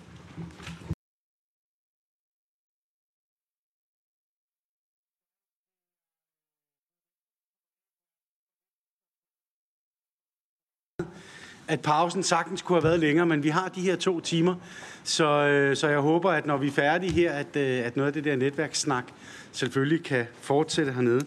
Vi går videre i programmet, og øh, der skal vi kigge lidt på betydningen af designet af bygninger i forhold til øh, byggeriets CO2-udledning. Og til det har vi inviteret Niel Jan Schibul, som er arkitekt og partner for tegnestuen Vandkunsten. Det er en erfaren arkitekt med ekspertise inden for bæredygtighed og i særdeleshed, hvordan design har betydning for byggeriets CO2-udledning. Og formålet det er at vise, hvordan design har en stor indflydelse for at efterleve klimakravene i BR. Øh, velkommen til Niel Jan Schipul. Ordet er dit.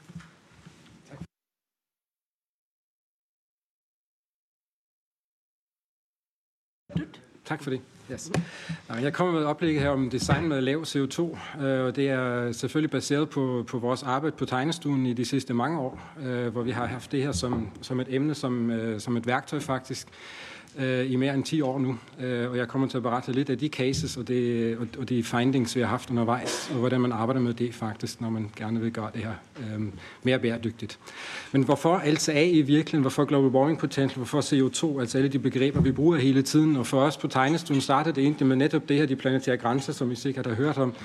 Der er lige kommet en øh, ny rapport her, 23, vi kan se, at de her, de her grænser, de er overskrevet. Der er flere og flere af dem, der bliver overskrevet. Det er sådan set årsagen til.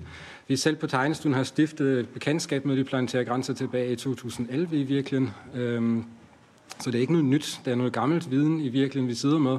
Og spørgsmålet er sådan set, hvordan omsætter man det her til, øh, til noget handling også. Øhm, og så har jeg lavet den her graf for mange år siden faktisk, øh, i sammenhæng med et øh, transformationsprojekt i Holstebro, øh, hvor man jo kunne se, at det her er noget, der udvikler sig. Det er ikke statisk. Altså, det kan godt være, at vi har nogle, nogle tal i dag, der er rigtigt, øh, lad os sige 13 ton CO2-udledning, men det er jo noget, der, der kommer til at ændre sig over tid, og problemstillingen bliver altså større og større, og derfor har vi jo øh, en nødvendighed i at tænke i fremtid, øh, fremtidige krav i virkeligheden, og hvordan påvirker det her over tid. Øh, det slutter ikke i 2030, som det tit ser ud. Øh, det går faktisk længere ned og bliver mere ekstremt. Så lige for kort tid siden kom en Concito-rapport, som, øh, som faktisk er meget, meget spændende at se på. Øh, det handler om vores overforbrug i virkeligheden, øh, hvor hver dansker her har et CO2-udslip på 13 ton CO2 efter rapporten, og vi skal faktisk være nede på 3 tons. En lille grønne boble i ser hernede, hvis vi gerne vil være inden for de planetære grænser og holde Paris-aftalen. Øh, det interessante er, når I ser fodaftryk her øh, i, øh, i højre side, det interessante er, at at de her 13 procent og 9 procent af alle varme kan tilskrives øh, boligen, øh, så det er vores domæne som, som arkitekt jo. Øh, så det vil sige, det er der, hvor vi, kan, hvor vi kan påvirke det her, og hvor vi kan bidrage med at nedbringe det yderligere. Derudover er der rigtig, rigtig meget andet, vi påvirker igennem vores, øh, vores boliger, vores planer, øh, måden vi bor på, øh, og det er faktisk alt det, der ligger i den øverste del. Altså er det nødvendigt med så mange rejser? Er det nødvendigt med, med tøj? Hvordan har vi fritidssituationerne og alt muligt andet? Så alt det her er faktisk noget, vi kan påvirke igennem det byggede miljø. Så i virkeligheden handler det her altså om adfærd, øh, og vi skal ændre vores syn på, på verden, og det har jeg så taget lidt fra Bruno Latour, som, øh, som har arbejdet inden, inden for det her felt øh, med adfærd. Så det er det, vi gerne skal påvirke, øh, og det bidrager vi selvfølgelig tid. Øh, nu har jeg kaldt det her immaterialitet, fordi faktisk handler det ikke så meget om, øh, om materialer, som det, som det tit lyder til, optimeringen øh, af noget om for både produktionsvilkår og alt muligt andet. Det er rigtig, rigtig mange af de immaterielle ting, som vi skal få fat i, for at bringe det her rigtig langt ned i virkeligheden. Altså alfærd, brug mindre, fællesskaber, deling, genbrug. Det er altså sådan emner, som, som dukker op øh, i vores daglige arbejde nu. Og faktisk skal vi finde en ny skønhed, og her mener jeg skønhed ikke som det overflade, der er. Altså det er ligesom med mennesker. Vi er skønne på grund af andre ting end bare overfladen. Så det handler virkelig meget om indholdet, vi putter ind i det her, og en, øh, en ny syn på, på måden, vi kan, vi kan lave og bo på. Og så har jeg lavet en tidslinje til jer, øhm, og jeg kaldte det eksemplets magt i virkeligheden, fordi øhm, nu er der altså mange cases, der viser over de sidste år, at vi sagtens kan komme ned rigtig langt. Langt under 12, langt under de krav, og langt under de krav, som vi også har øh, i synet her med 2025-kravet øhm, på 10,5. Øh, de fire cases, jeg har taget hernede, de stammer fra en eksempelsamling øh, i 4-1 Planet-initiativet, af Real Daniel Willem Fonden står bag. Uh, og I kan se, at der er nogle, tegnestuds, altså nogle af tegnestuens projekter her. Altså, vi har faktisk på nogle projekter til 4,6 kg CO2, som er tegnet tilbage i 2010. Og det kan man så gøre igen og igen i virkeligheden. Og det er meget, meget spændende, fordi vi har ikke engang haft opdraget om at bringe dem ned. Det er muligt. Det er almindelig boligbyggeri. Det er til almindelige priser. Der er absolut ikke noget problem i det her. Interessant er det så, og derfor har jeg skrevet det her Realdania, det moderne tankhus i. 2013 var det første gang, vi fik en, et ønske om at regne CO2 øh, i et projekt. Næste gang vi fik kravet om det, det var tilbage i 2021. Så der var en helt spænd, øh, hvor, hvor ingen ønskede det her i virkeligheden, eller ikke har bedt os om at gøre det, og det var Home Earth, der kom med deres projekt i nærheden, øh, og har bedt os om at designe et hus til under 6 kg CO2. Også det er før kravet var kommet i 23, så det er ret interessant i virkeligheden. Men i det øjeblik, hvor man omtaler et krav, er der også en bygherre, der reagerer på det her. Øh, kravet havde, 6, øh, havde 12 kg CO2, bygherren har bedt om 6. Det er det, vi projekterer efter, øh, og vi er snart i udførelsesfasen på det projekt nu. Så det interessante, eller det vigtige i det her, er i virkeligheden, Øh, når man nu stiller et krav i 25, så er det første byggeri, der bliver udført efter det her måske i 27. Øh, så det vil sige, at altså de her krav, som vi nu stiller, de skal være fremsynet i virkeligheden for at påvirke det rigtigt, fordi hvis det ser helt til højre her i 2030, efter de planetære grænser, bør vi altså være omkring 0,2 kg CO2 i virkeligheden, hvis vi gerne vil overholde det her. Så det er meget ekstremt, det vi skal, og dermed er det sådan meget rigtigt initiativ. Jeg har hørt om det roadmap-initiativ øh, omkring 6 kg CO2. Det er måske den retning, vi skal i virkeligheden. Noget det sammen. Og oh, et minut, det er stramt. ja. Øhm, jamen, så, så, så gør jeg faktisk det nu. Nu har jeg brugt for lang tid på at forklare det her. Men øh, jeg, vil gerne, jeg vil gerne vise jer lidt øh, at den arbejde, vi har, vi har foretaget os med, med genbrugsprojekter. Øhm, det her er baseret, det her er baseret på, øh, på reelt arbejde, øh, på undersøgelser. Øh, vi har dykket ned, vi har lavet LTA-beregninger, vi har lavet mockups, Øh, vi har prøvet at finde den nye æstetik til de her ting, øh, for at eftervise, hvad der kan lade sig gøre, øh, og hvilke materialer egner sig i fremtiden. Jeg kommer ud på udstillinger for at vise den nye æstetik, der er.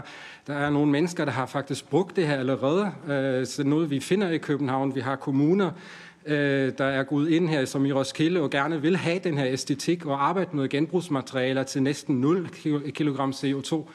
Øhm, og især at det er skurbygninger, det er simple ting i virkeligheden, fordi vi har altså et udfordring med krav, men nogle gange lykkes det så at opskalere, og så har vi et projekt her, Pension Danmark i Aarhus, hvor vi så lige pludselig har den her facade på, men der er et langt opløb over mange år for at lære det her. Det interessante er, vi skal have rigtig, rigtig meget viden lige pludselig i andre faser, så fasemodellen bliver udfordret. Vi har, vi har brug for meget viden, meget tidlige projekter for at arbejde med den usikkerhed, som stammer fra den her nye måde at arbejde på. De nye materialer, kan man sige, selvom det er genbrugte materialer, så der er meget arbejde i det. Tilfældighed kommer ind som parameter. Det er Tiny House-projekt, viser her, fordi det er sådan et sådan mini-projekt, der vi kan arbejde med det her. Det er noget nyt i byggebranchen, at vi skal tillade tilfældighed. Vi ved ikke, hvad ressourcen er. Vi starter med materiale, og så designer derefter. Det er lidt omvendt, end vi plejer at gøre. Det kan lige så godt være det her. Det er ikke, det er ikke der, hvor arkitekten sådan set øh, mister, mister arbejde, arbejde i det. Øh, så det er meget, meget spændende, at, øh, at lige pludselig skal tegne med, med med store tolerancer øh, og, øh, og håndtere det her i, øh, i, i, i den byggebranche, vi jo har, øh, hvor vi måske kan arbejde mere med regler i stedet for definitioner øh, fremover øh, for, at, for at fremme det, vi gerne vil. Genbrug er super spændende, og jeg kan kort vise det her. Det er sådan et lille projekt. Når man så regner LTA på det her, så kan I se, så kommer vi ned til 3,1 kg CO2 i et tiny house projekt. Øh, biobaserede materialer ligger langt over det, men ligesom Steffen også nævnte før, I kan se, hvor stor den her boble på modul C3-4 er. Der er en kæmpe stor usikkerhed med alt det, der ligger i fremtiden. Og så det er noget, vi tager ind nu, øh, vi skal arbejde med. Og så er der selvfølgelig en helt anden ting. Det har det med størrelsen at gøre, det har jeg også hørt før. Øhm, når vi har 170 kvadratmeter parcelhus, og vi kan presse den samme funktion ned på 35 kvadratmeter, sker der altså noget afgørende. Men den enhed, vi har i øjeblikket, repræsenterer ikke størrelsen, ikke funktionen. Det er øh, huset til, til siden her, altså på, på venstre side her, med 6 kg CO2, vil have den samme belastning som tiny houses med 6 kg CO2. Men når man omregner det per person og per funktion i en bolig til 2,5 personer, så er der altså en kæmpe, kæmpe forskel, og der ligger en meget, meget stor besparelse i det. Øhm, netop den her størrelse kan man se i sådan nogle beregninger, altså bare, bare for at gå fra et hus, der er 26 kvadratmeter til 35, ser det ud som en 7% besparelse. Det er det ikke, det er stadigvæk kun en bolig, så der er ikke en besparelse i det her. Så der er noget med enheden, vi skal få fat i. Øhm, beregningsmetoden, som, som Steffen havde vist, er måske en, en mulighed. Ganske kort, det her er simpelt. I ser noget fra Home Earth, fra vores projekt. Vi styrer det her med Excel-ark. Der er ikke krav om kæmpe værktøjer, komplicerede beregninger, alle de her ting. Vi gør det ligesom med økonomi. Der er estimater, der er antagelser. Vi kan godt håndtere usikkerheden i data, vi har. Det er ikke der, hvor problemet ligger. Det er mere, at man har øh, kravet og ønsket om at, øh, at udføre det. Man kan udvikle forkrummet værktøjer, det er vi også i gang med. Øh, men branchen kan, kan godt klare det her. Det er bare en ny form for økonomi. Der er også en helt anden lag der omkring det med processen. Vi har mange i, øh, vi har mange i, i branchen her. Øh, mange ting, der skal komme sammen, og vi har øh, mange muligheder sådan set, hvis de rette øh, parter øh, tager fat i de rette ting. Og nu stopper jeg her. Um, tak. Jeg er helt sikker på, at, at du ja. godt kunne have snakket videre i forhold det til det, men vi skal lige... Ja. Øh, vi skal lige slukke for mikrofonen. Vi skal lige høre, om der er nogen i forhold til panelet her, der har spørgsmål og kommentar. Søren, værsgo. Ja, jeg havde helt lyst til at give dig to minutter mere, så ikke spørge.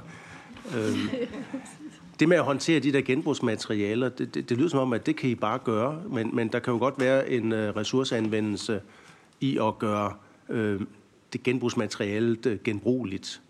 Er det også noget, I håndterer i jeres uh, regneark? Ja, det gør vi faktisk. Altså de her beregninger bliver de gerne medtaget. I øjeblikket har vi jo en situation, hvor genbrugsmaterialer stort set kan sættes til nul. Øh, det er ikke det, jeg selv gør i vores egne beregninger, og der har jeg også en frihed som arkitekt nu. Altså jeg følger ikke de her, de her metoder nødvendigvis, fordi jeg gerne vil informere øh, os selv og lære om det her. Øh, I, i Rebeauty-rapporten, som jeg har tilbage i 2017, der har vi faktisk regnet på opsamling, rengøring, klargøring til nye materialer, sådan for at se, hvilke materialer giver mening til at blive genbrugt i forhold til nye materialer. Så det er ikke alle, hvor det giver mening. Ja. Men der er en anden ting i det med genbrugsmaterialer, der er selvfølgelig usikkerheden i kvaliteten. Øh, når man gerne vil genbruge vinduer forresten, så er der en uværdi, og hvordan håndterer vi det? Vi rammer ret hurtigt ind i energikrav, hvor vi skal komme med nogle markater i dag, og der vil jeg, der vil jeg sådan set ønske om, at, at vi virkelig kunne fokusere mere på LTA-kravet, øh, end de andre krav, vi har i bygningsreglementet, øh, for at vurdere, om vi gerne vil anvende de her materialer eller ej. Tak. Jeg siger tak til Nelian Schibul. Tak for oplægget.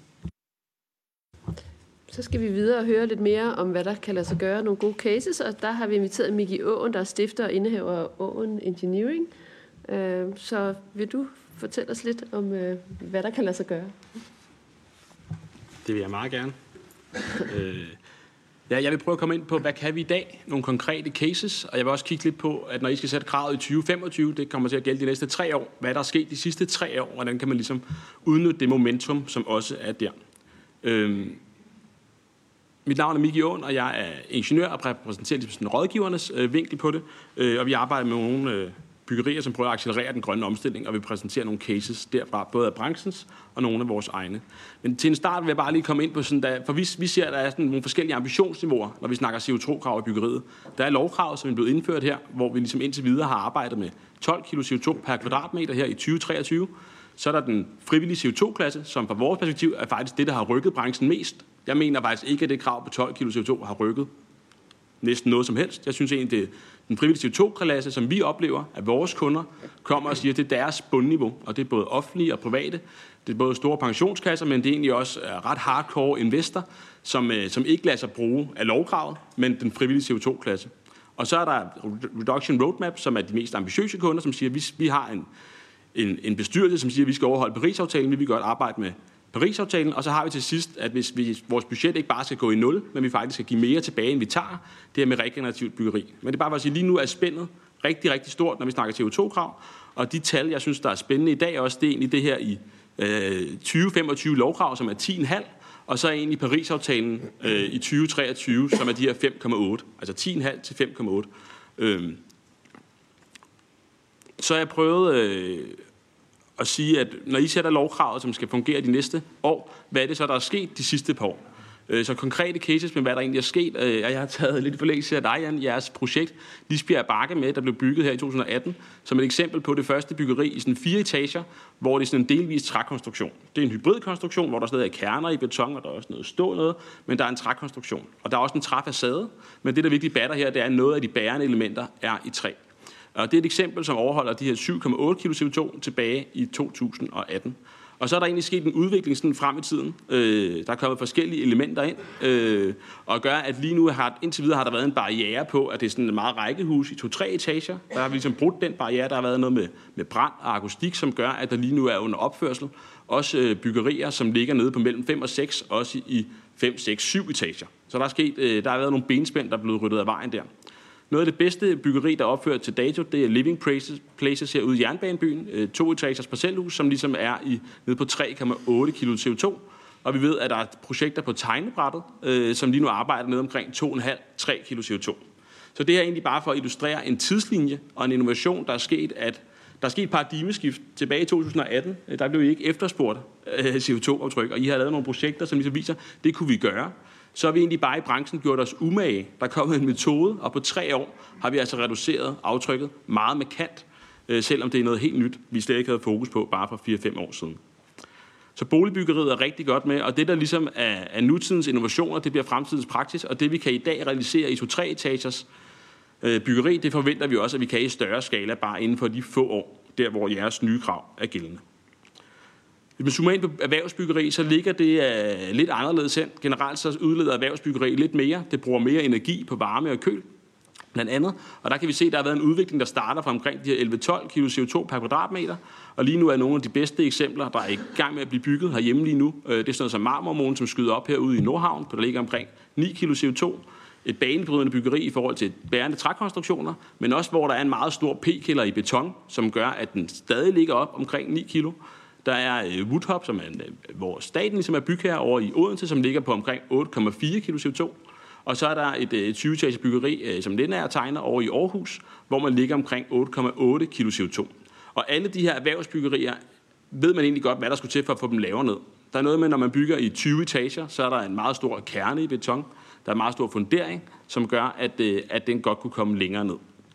Så er der sidst et eksempel fra Sverige, hvor betragtningsperioden dog er 60 år i stedet for 50 år, som ligger nede på 5,2. Men det her er bare et slide for at illustrere, at der også har været en stor udvikling øh, i reduktionen af CO2 inden for erhvervsbyggeri. Øh, og så vil jeg bare lige vise, øh, eller vil skifte her, det eksempel her, at det her eksempel, som er et hotel i Sverige, som som sagt ligger på de her 5,2, øh, det er bare for at sige, at øh, nu viste Jan også nogle eksempler på, hvordan arkitekturen også kan ændre sig æstetisk, og det her er egentlig bare for at sige, at man kan godt bygge et, et træhusbyggeri, hvor den bærende trækonstruktion ligesom ikke skinner igennem, og man har lidt en arkitektur, man kender, Øh, så er der et eksempel på et rækkehus, øh, som vi har været ingeniør på, som ligger oppe i Hellebæk. Og det har jeg ikke taget med, fordi jeg synes, det er synderligt lavt. Det er 7,4. Det har jeg taget med, fordi at vi egentlig bare igen gjorde os umage at sige, skal vi ikke prøve at reducere CO2-forbruget ud fra alle de samme forudsætninger? Så vi havde præcis den samme økonomi, præcis den samme tidslinje, præcis de samme forudsætninger, og bare ved at sætte en opmærksomhed på det, kom vi ned på 7,4. Øh, og det står færdigt nu her. Og vi ved allerede, hvad der skulle til for at komme længere ned. Der skulle skruefundament, og der skulle noget andet isolering ind. Men det er bare for at sige, at bare ved at øge opmærksomheden på det, så kan vi komme markant længere ned. En anden fordel ved ligesom også at sænke det skærpede CO2-krav, det vil også være, at man automatisk sætter fokus på transformation. Det her det er et transformationseksempel, øh, hvor man også bare gør så lidt som muligt, opdaterer noget gammelt byggeri øh, til, til bolig. Øh, her har man også udskiftet, der var naturgas til, til jordvarme, som gør, at man også øh, relativt nemt øh, inden for en almindelig markedsøkonomi kommer ned på 5,7 kg CO2 per kvadratmeter. Så har vi taget det her med som sådan det bedste eksempel på, hvad der er bygget i dag, de her 3,8 øh, living prices, hvor man også argumenterer for, at det kan man gøre inden for en almindelig anlægsøkonomi. Og så er vi til sidst, når vi ligesom kigger lidt frem, så har Realdania et initiativ, hvor de støtter det her 4 til 1 planet, hvor man ambitionen er at sænke CO2-aftrykket med 75 procent med et mål om de her 2,5 kg CO2. Der har de i sommer været nogle pavilloner, som illustrerer nogle elementer, der skal til for at komme derned, og der er lige nu også nogle investorbyggerier i gang, øh, for at ligesom vise, hvordan man lige nu på tegnebrættet har byggerier nede, der overholder omkring 3-5 kg CO2, alt afhængig af typologien. Så det, der egentlig sådan er budskabet herfra, det er, når I ligesom skal sætte kravet i 2025, så er det det, vi tegner efter lige ind til december øh, 2026. Og for at kigge tre år ud i fremtiden, så er I nødt til at se, hvad der også er sket de sidste tre år, hvis I gerne vil have lovgivningen skal påvirke det. Og der kan vi bare se, at i boligbyggeriet, der er vi altså gået på de her 8 kilo, øh, og i hvert fald er nede på 5, det der bliver tegnet i dag, så altså minus 3 kilo CO2, bare det, der er sket de sidste tre år. Og vi har øh, takterne, og der bliver tegnet ned til 2,5. Og på erhvervsbyggeri, der kan vi altså se, at lige nu er der i gang omkring 8 kilo CO2, og vi ved, at der er projekter på tegnebrættet, som skal overholde 5 kilo CO2. Så det er den virkelighed, der er på skrivebordene lige nu, der hvor det går allerbedst. Der er et minut tilbage, for jeg ved. Ja. ja. Vil du bruge det? Jeg vil meget gerne bruge det. jeg har lige et par slides mere, hvis den ellers vil skifte her. Uh, Så udover at det ligesom er, at vi i branchen ligesom har taget det her til os, og det går rigtig godt, så er der også nogle elementer, der bare gør, at vi har medvind på den her CO2-reduktionssti. Vi har nogle bedre LCA-praksiser, der bliver ryddet op i nogle af de her benspænd, der har været. Der er noget med, hvordan vi regner på genbrug. Der er noget været nogle benspænd omkring brand og akustik på boligbyggeri over fire etager. Dem har vi ved at få ryddet op i. Så selvom vi ikke gør noget og bare bygger, som vi plejer, så sker der en stor innovation på materialer. Vores, altså materialeproducenterne bliver bedre og bedre til at levere mere klimavenlige materialer. Så bare ved ikke at gøre noget, så har vi den her grønnere energiforsyning, som Steffen også var inde på tidligere, så bare emissionsfaktoren på fjernvarme, den gør automatisk, at hvis vi bare tager det samme byggeri i 2022 og 2025, så reducerer vi cirka halvanden kilo CO2 det skal lovgivningen også til forhold for. Og så vil der også i fremtiden være nogle teknologiske gennembrud med carbon capture og så fremdeles, som også gør, at materialerne kommer længere ned. Øhm. Så det der egentlig sådan er vores budskab, det her, at vi mener, at der er potentiale for, at byggelovgivningen den faktisk godt kan overholde Paris-aftalen. Øh, og jeg har egentlig lige sluttet af med at sådan skrive tre budskaber ned. Vi kan godt overholde det her. Øh, der er potentiale for det. Der er medvind på cykelstien. Når I skal træffe en beslutning, der ligesom skal gå tre år frem, så er I nødt til at se også, hvad der er sket de sidste tre år, og understøtte det momentum, der er. Så blev der tidligere spurgt om, hvad batter det her i forhold til den 2025-målsætning og 2030-målsætning. Vores beregninger viser, at det her det batter meget signifikant. Hvis ikke det indfrier meget af det, så øh, det batter rigtig meget. Og det betyder også, at man ser det her initiativ i sammenligning med landbrug og alt muligt andet, så det her faktisk en betydelig, for mig at se, meget lavt hængende frugt. Og så også i sammenligning til nogle af de andre brancher, så har I faktisk en branche, som i store dele støtter op om det her. Der er rigtig mange underskriftsindsamlinger, både fra rådgivere, fra bygherrer, fra materialproducenter, der bakker op om det her og faktisk tigger og beder om, at I stiller et krav, der understøtter det momentum. Så det var tre budskaber, og så har jeg tre spørgsmål, som jeg håber, I vil tage med videre i jeres øh, forhandlinger.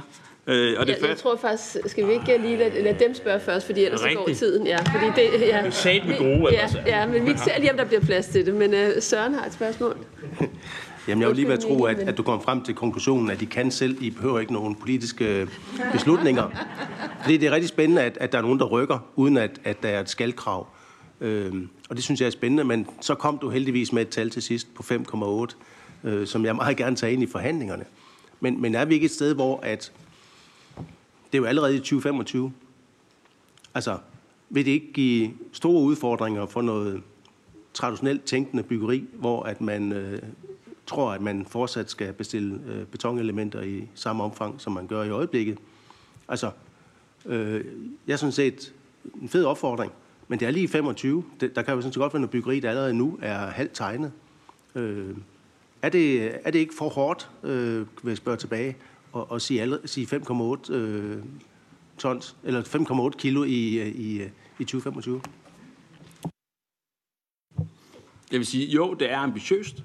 Øh, og det kan også godt være, at man skulle sige, at gennemsnittet skal være 5,8. Så er der nogle typologier, nogle skala, der kan komme længere ned, så er der nogen, der kan ligge højere op. Man kan også vente om at sige, med, med åbne øjne kan man så indføre en lovgivning, som ikke overholder Paris-aftalen. Tak. Så uh, Sigurd? Ja, det var, øh, du havde det på som punkt nummer to, de, øh, de standarder og tekniske krav, som, øh, som spænder ben især for erhvervsbyggeriet. Hvis vi skulle beslutte noget i forbindelse med en aftale her nu, der fik fjernet nogle af dem, hvad, hvad skulle det så være? Jeg tror egentlig, at nogle af tingene, man er opmærksom på i dag, der er noget med, at man regner p-kilder i dag. Der er noget med akustik, så jeg tror egentlig, at man er opmærksom på, at de sådan, største benspænd er ryddet af vejen. Øh, Ja, så nu tror jeg egentlig bare, håbet er egentlig bare, at, at ja, branchen gør det selv, så hvorfor stille lovkrav, fordi meget af det gør det selv. Men jeg tror, at der er behov for at sådan hæve bundniveauet. Og man kan sige, at når byggebranchen er så stor en udleder, er det så ambitiøst nok, at man kun skal regulere en tredjedel af det. Altså, så det er... Ja, det var ikke svar på de spørgsmål, men det var et af de spørgsmål, jeg havde.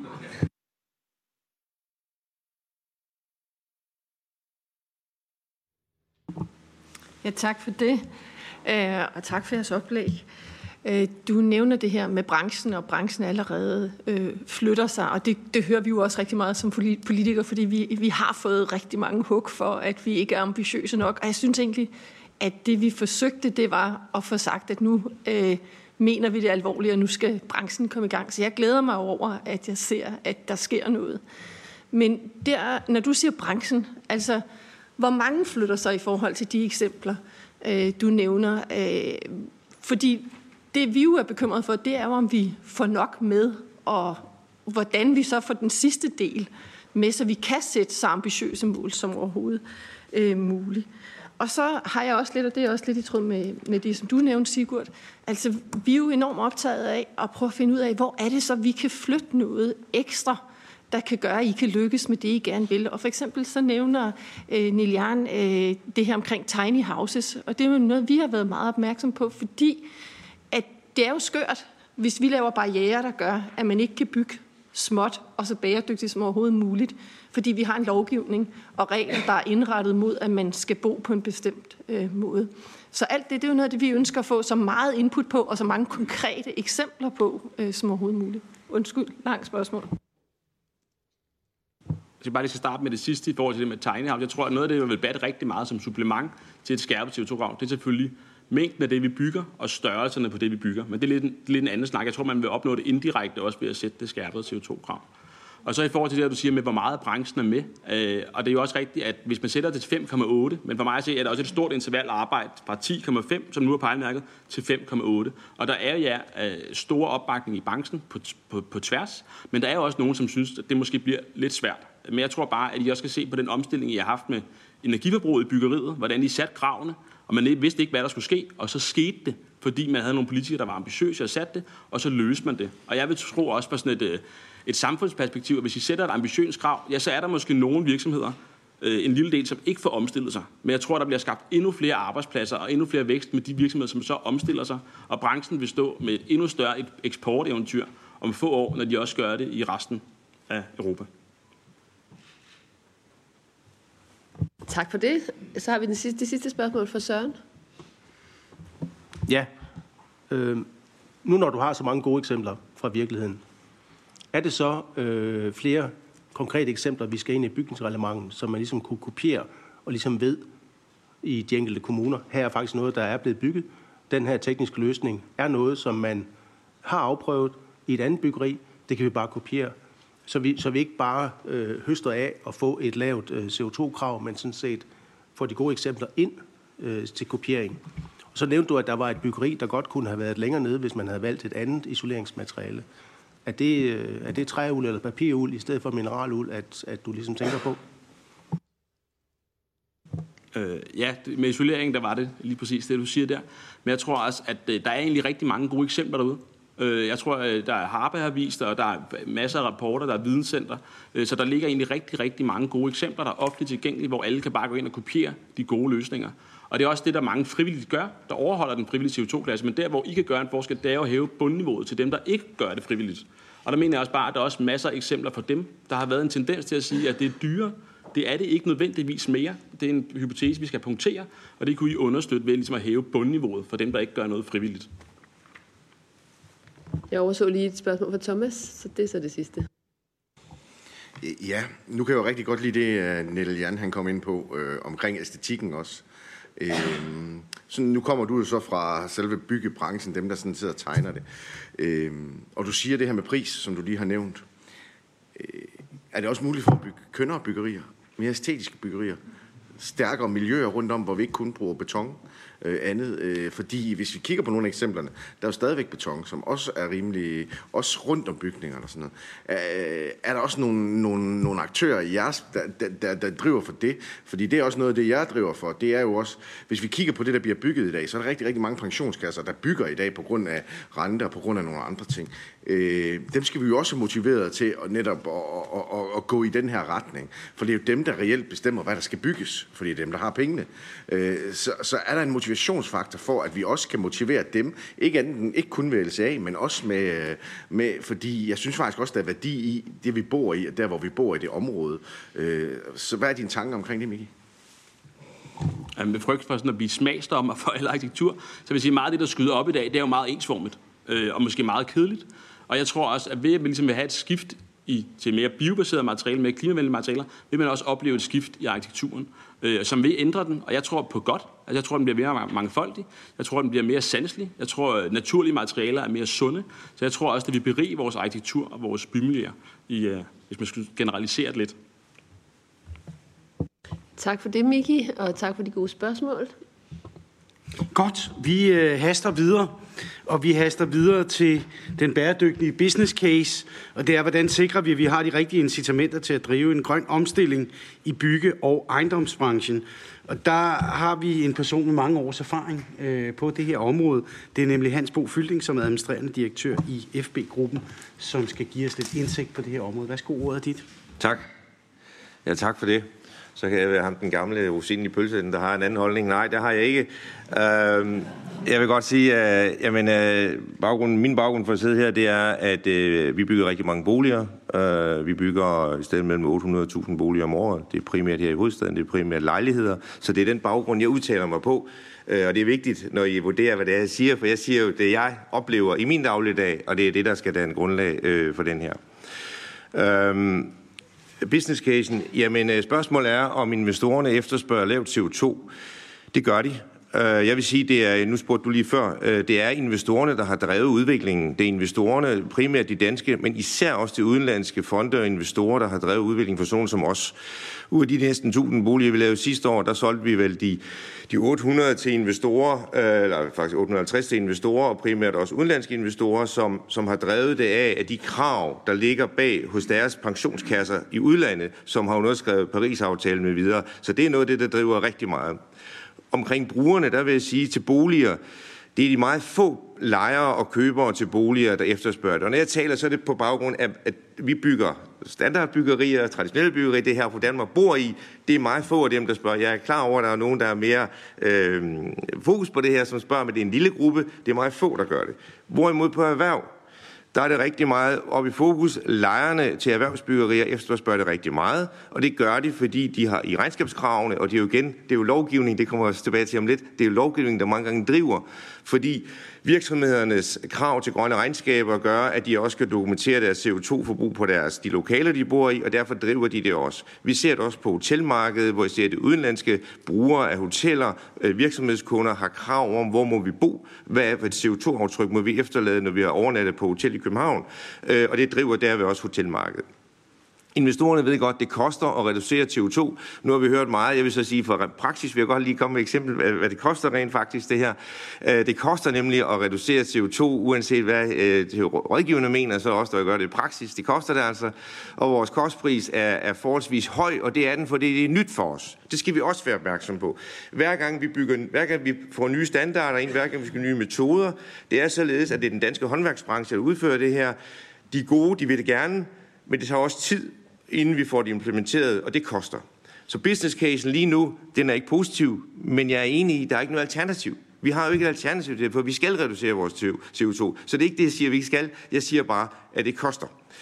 Jeg har lige taget et par eksempler med på noget, jeg laver lige nu. Jeg laver noget i Ballerup. Det er, byg, det er startet lang tid før, det tegnes tilbage i, i 18. Øh, der udleder vi rent faktisk 8,9 kilo CO2. Øh, der var der slet ikke krav om det, vi skulle på det tidspunkt. Det er også blot for at vise, at det krav, der blev stillet med 12, kan vi sagtens efterleve. For det gør vi på noget byggeri. Lige nu har vi et byggeri på vej ud, apropos nærheden. Øh, jeg har også et større område i nærheden. Øh, det er ikke øh, et træhusbyggeri, det er et traditionelt byggeri, hvor vi øh, arbejder hvor vi er nede på 6,22 kilo øh, CO2. Øh, og det er fordi, vi har det DGNB platin-certificeret, så vi kommer under i 6,55.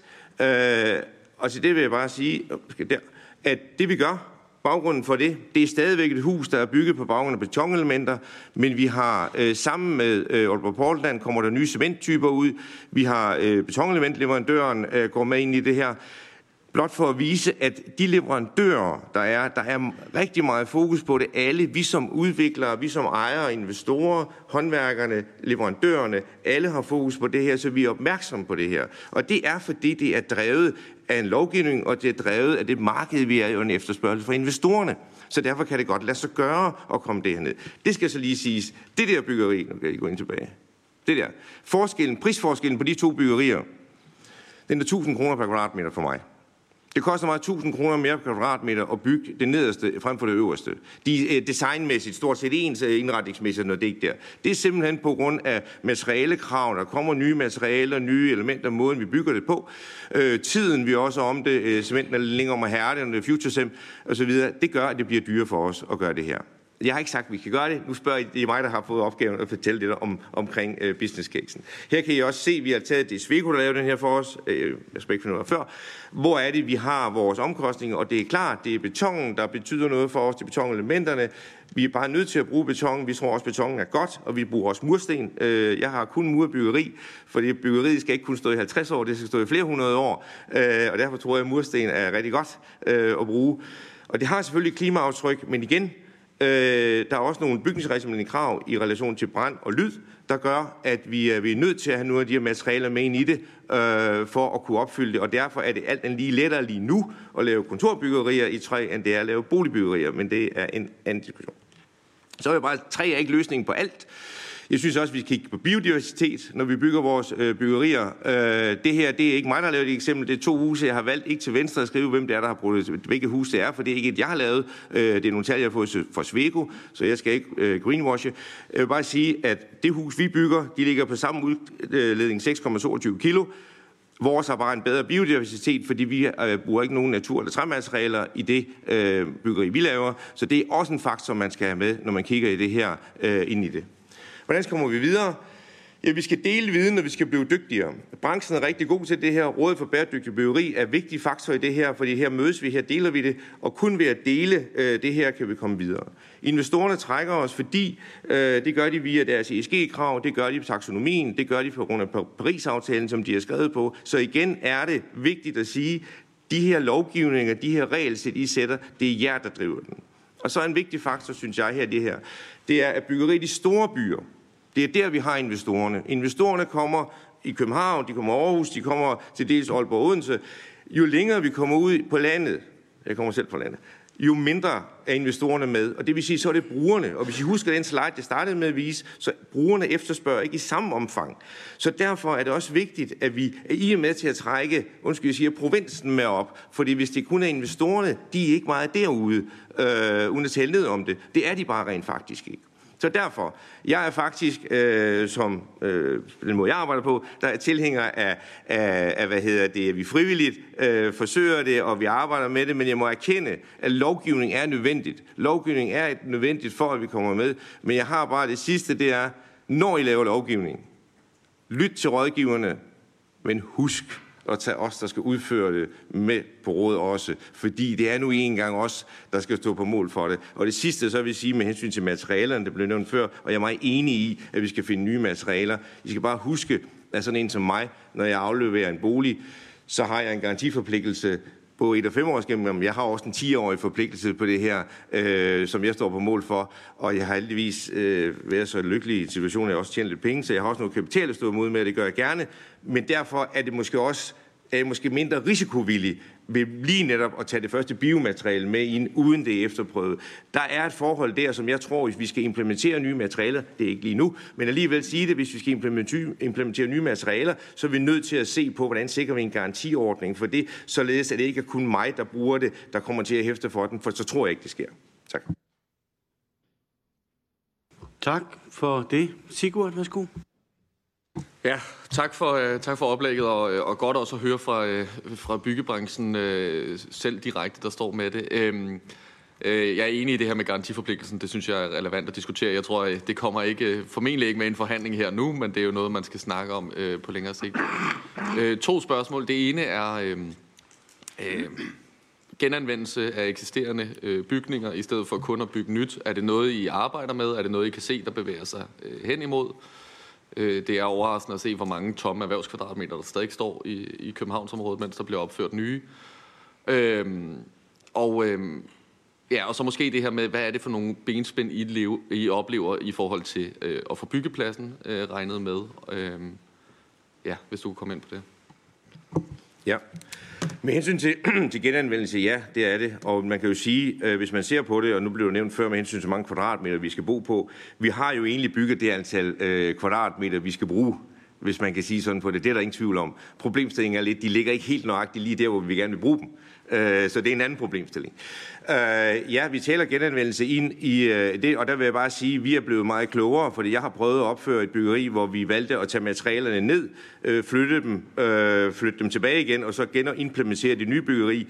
Det har jeg fundet ud af, at det er øh, mindre hensigtsmæssigt. Der skal vi blive klogere til at tage bygningen, hvor den er, og bruge den, ombygge i bygningen, og så leve med de, øh, hvad skal man sige, øh, Øh, lidt anderledes øh, indretninger, vi så kommer ud af det, eller vi får ud af det. Og der har du helt ret. Øh, der er rigtig meget, vi kan gøre der. Jeg tror så, at du skal være opmærksom på, at når det ikke sker mere, så er det ofte fordi nogle af de bygninger, hvis vi lige kigger København, så er det forholdsvis enkelt at gøre det. Hvis vi rykker en lille smule uden at kigge Storkøbenhavn, så får vi nogle erhvervsområder, hvor, hvor du har en anden problemstilling. Det er ikke så enkelt bare lige at ombygge en erhvervsejendom, som er tom til en bolig, for der er jo noget med nogle støjkrav for noget erhverv og så noget ved siden af. Så, så, så jeg er enig med dig i, at det en, det er vej, vi skal gå, og vi gør det, men den er lidt længere at gå på.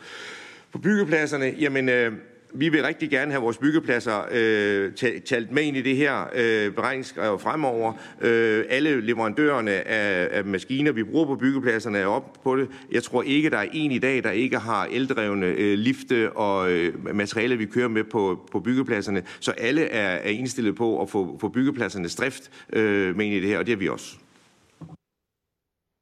Tak. Øh, Søren Ikke, værsgo. Ja, nu er vi i gang med at indføre CO2-afgifter, som også vil påvirke byggematerialer. Er det noget, som du tror vil, vil påvirke jeres materialevalg i, i de kommende år, at, at det sådan set bedre kan betale sig at vælge noget, som har et, et lavere CO2-aftryk? Altså, det er, jo, det er jo sådan noget, der er uha. Det er jo, det er jo noget, jeg ikke kan lide, når du indfører øh, afgifter. Det ved du godt. Øh, men omvendt så, ja, sådan er det jo. Men omvendt så er det jo nok den vej, der går. Og jeg vil sige, og der vil jeg også bare lige sige her, og når jeg, jeg tror lige der i relation til den der, det er så vigtigt, at vi som branche viser, hvad vi kan, og jeg går foran, så vi reducerer øh, jeres ønske om at føre afgifter, indføre afgifter. Vi skal ikke være ligesom landbruget, hvor, hvor vi snakker om det uden at handle. Vi skal virkelig gøre det, og det synes jeg også, vi gør. Øh, og selvfølgelig at vi vil, da, vil det have en adfærdsregulerende virkning, når vi indfører afgifter. Det har det. Det er naturligt. Det vil det have. Øh, jeg mener bare godt, at vi kan komme. Vi skal vise, hvordan vi kommer, og inden der bliver påført en afgift, så skal vi se, jamen, hvad for nogle muligheder er der, øh, så det ikke kun bliver valgt en type, og så bliver den valgt fra. Det tror jeg er farligt. Øh, men jeg forstår godt, at du gør det. Tak. Så har vi øh, en enkelt spørger fra salen nede bagved, hvis du lige præsenterer dig selv. Hej, jeg hedder Anders. Jeg øh, kommer også fra den praktiske verden i den mørkegrønne bygge, byggeindustri. 20 øh, års har jeg rådet med det. Og jeg giver dig fuldstændig ret, at uden lovgivning, så bliver der ikke flyttet noget. Vi havde sikkert også rådet herinde i dag, hvis ikke der havde været en rygelov. Men jeg vil egentlig høre dig, om det vil være en fordel at lade de biogene materialer have en fordel i LSA-beregningen. Altså at de materialer, der vokser hurtigt, halm, ham, måske tæller minus, gange med to, tæller minus, gange med fem, tæller minus, jeg ved ikke hvordan, men det, at, at det er så stor en fordel, og hvis man så i dag bruger biogene genbrugsmaterialer, at det så er så stor en fordel, at man ikke rigtig kan komme udenom det i nyt byggeri, om det vil være vejen frem, Altså, der tror jeg, at du skal bede, øh, der er jeg ikke, øh, jeg er ikke tekniker jo, så det kan jeg jo ikke, øh, der tror jeg, at teknikeren skal sige. Jeg vil bare sige, at jeg er enig i, at, at biomaterialer er, er noget, vi skal bruge. Jeg også, synes også, du rammer nemlig noget meget vigtigt, det er, at det er biomaterialer, som er hurtigt øh, øh, voksne, vi bruger, øh, så ikke vi bruger træ, der har stået i, øh, i over 100 år øh, for det her. Og det er jeg er helt enig i, at det er et fokusområde, som jeg tror, der er rigtig meget potentiale i, men øh, så kunne det være en af de der dygtige rådgiver ved siden af, har en anden holdning. Jeg tror, hvis, hvis formålet er at reducere CO2 nu og her inden på de næste 5-8 år, så skal vi gøre det, Steffen sagde tidligere, at vi skal differentiere CO2, der bliver udledt nu, og som måske bliver udledt om 50 år. Og hvis vi lagde den dimension ind, ligesom vi gør på økonomi, der er renter, hvis du først betaler pengene tilbage om 50 år ind i morgen, så vil du automatisk få den fordel, du ser der øh, med biogenmaterialer. Godt. Vi har et sidste spørgsmål fra salen. Det bliver det sidste, vi når. Ja, jeg hedder Svend Petersen og direktør i et byggefirma, der hedder H&M.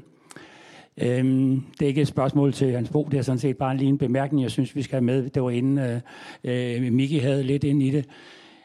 Den her øh, strøm mod at få, få øh, noget mere bæredygtigt byggeri, og så bygningsreglementets øvrige krav. Det arbejder i to forskellige retninger.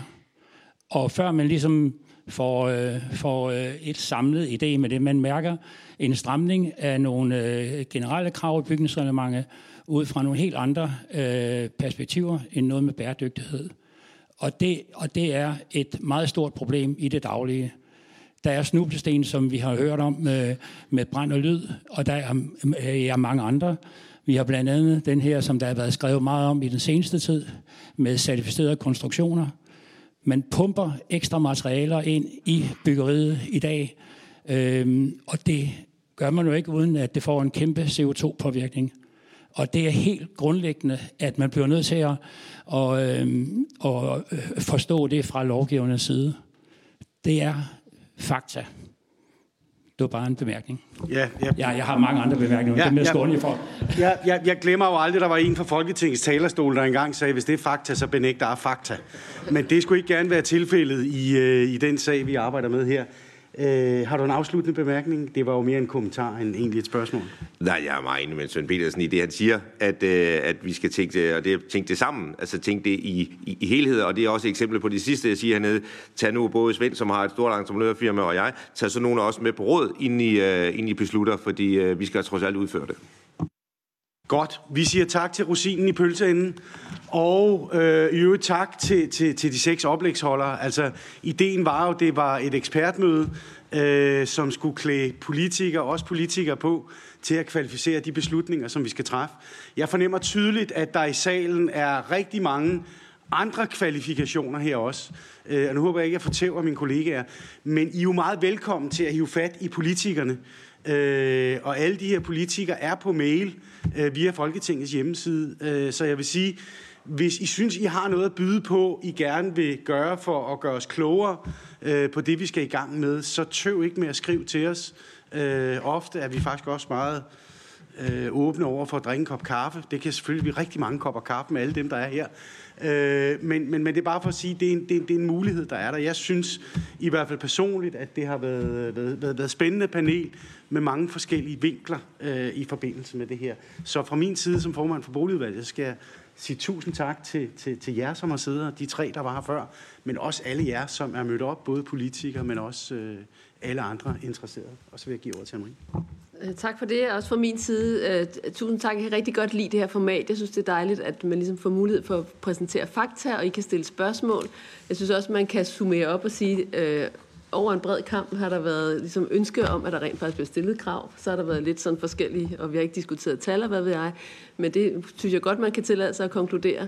Det kan drive noget innovation, og det kan drive noget omstilling, og så er det jo op til jer selvfølgelig at, at, at sætte det. Men øh, i hvert fald tak fra byggepolitisk netværk side, for at så mange er mødt op, og vi har haft så kvalificerede øh, oplægsholdere fra, fra alle, øh, hvad skal man sige, ender af spektret, øh, og så er det jo bare at tage fat i dem, hvis man vil have øh, udbygget det. Så tak fra min side. Hvis vi skal lave lignende arrangementer omkring EU-lovgivning, hvad den kan være på bygge boligområdet, så stiller vi jo gerne op igen. Øh, jeg synes, det er et godt format, og tak fordi I kom. Og i virkeligheden også, man når meget på to timer. Så øh, tak. tak godt. til os alle sammen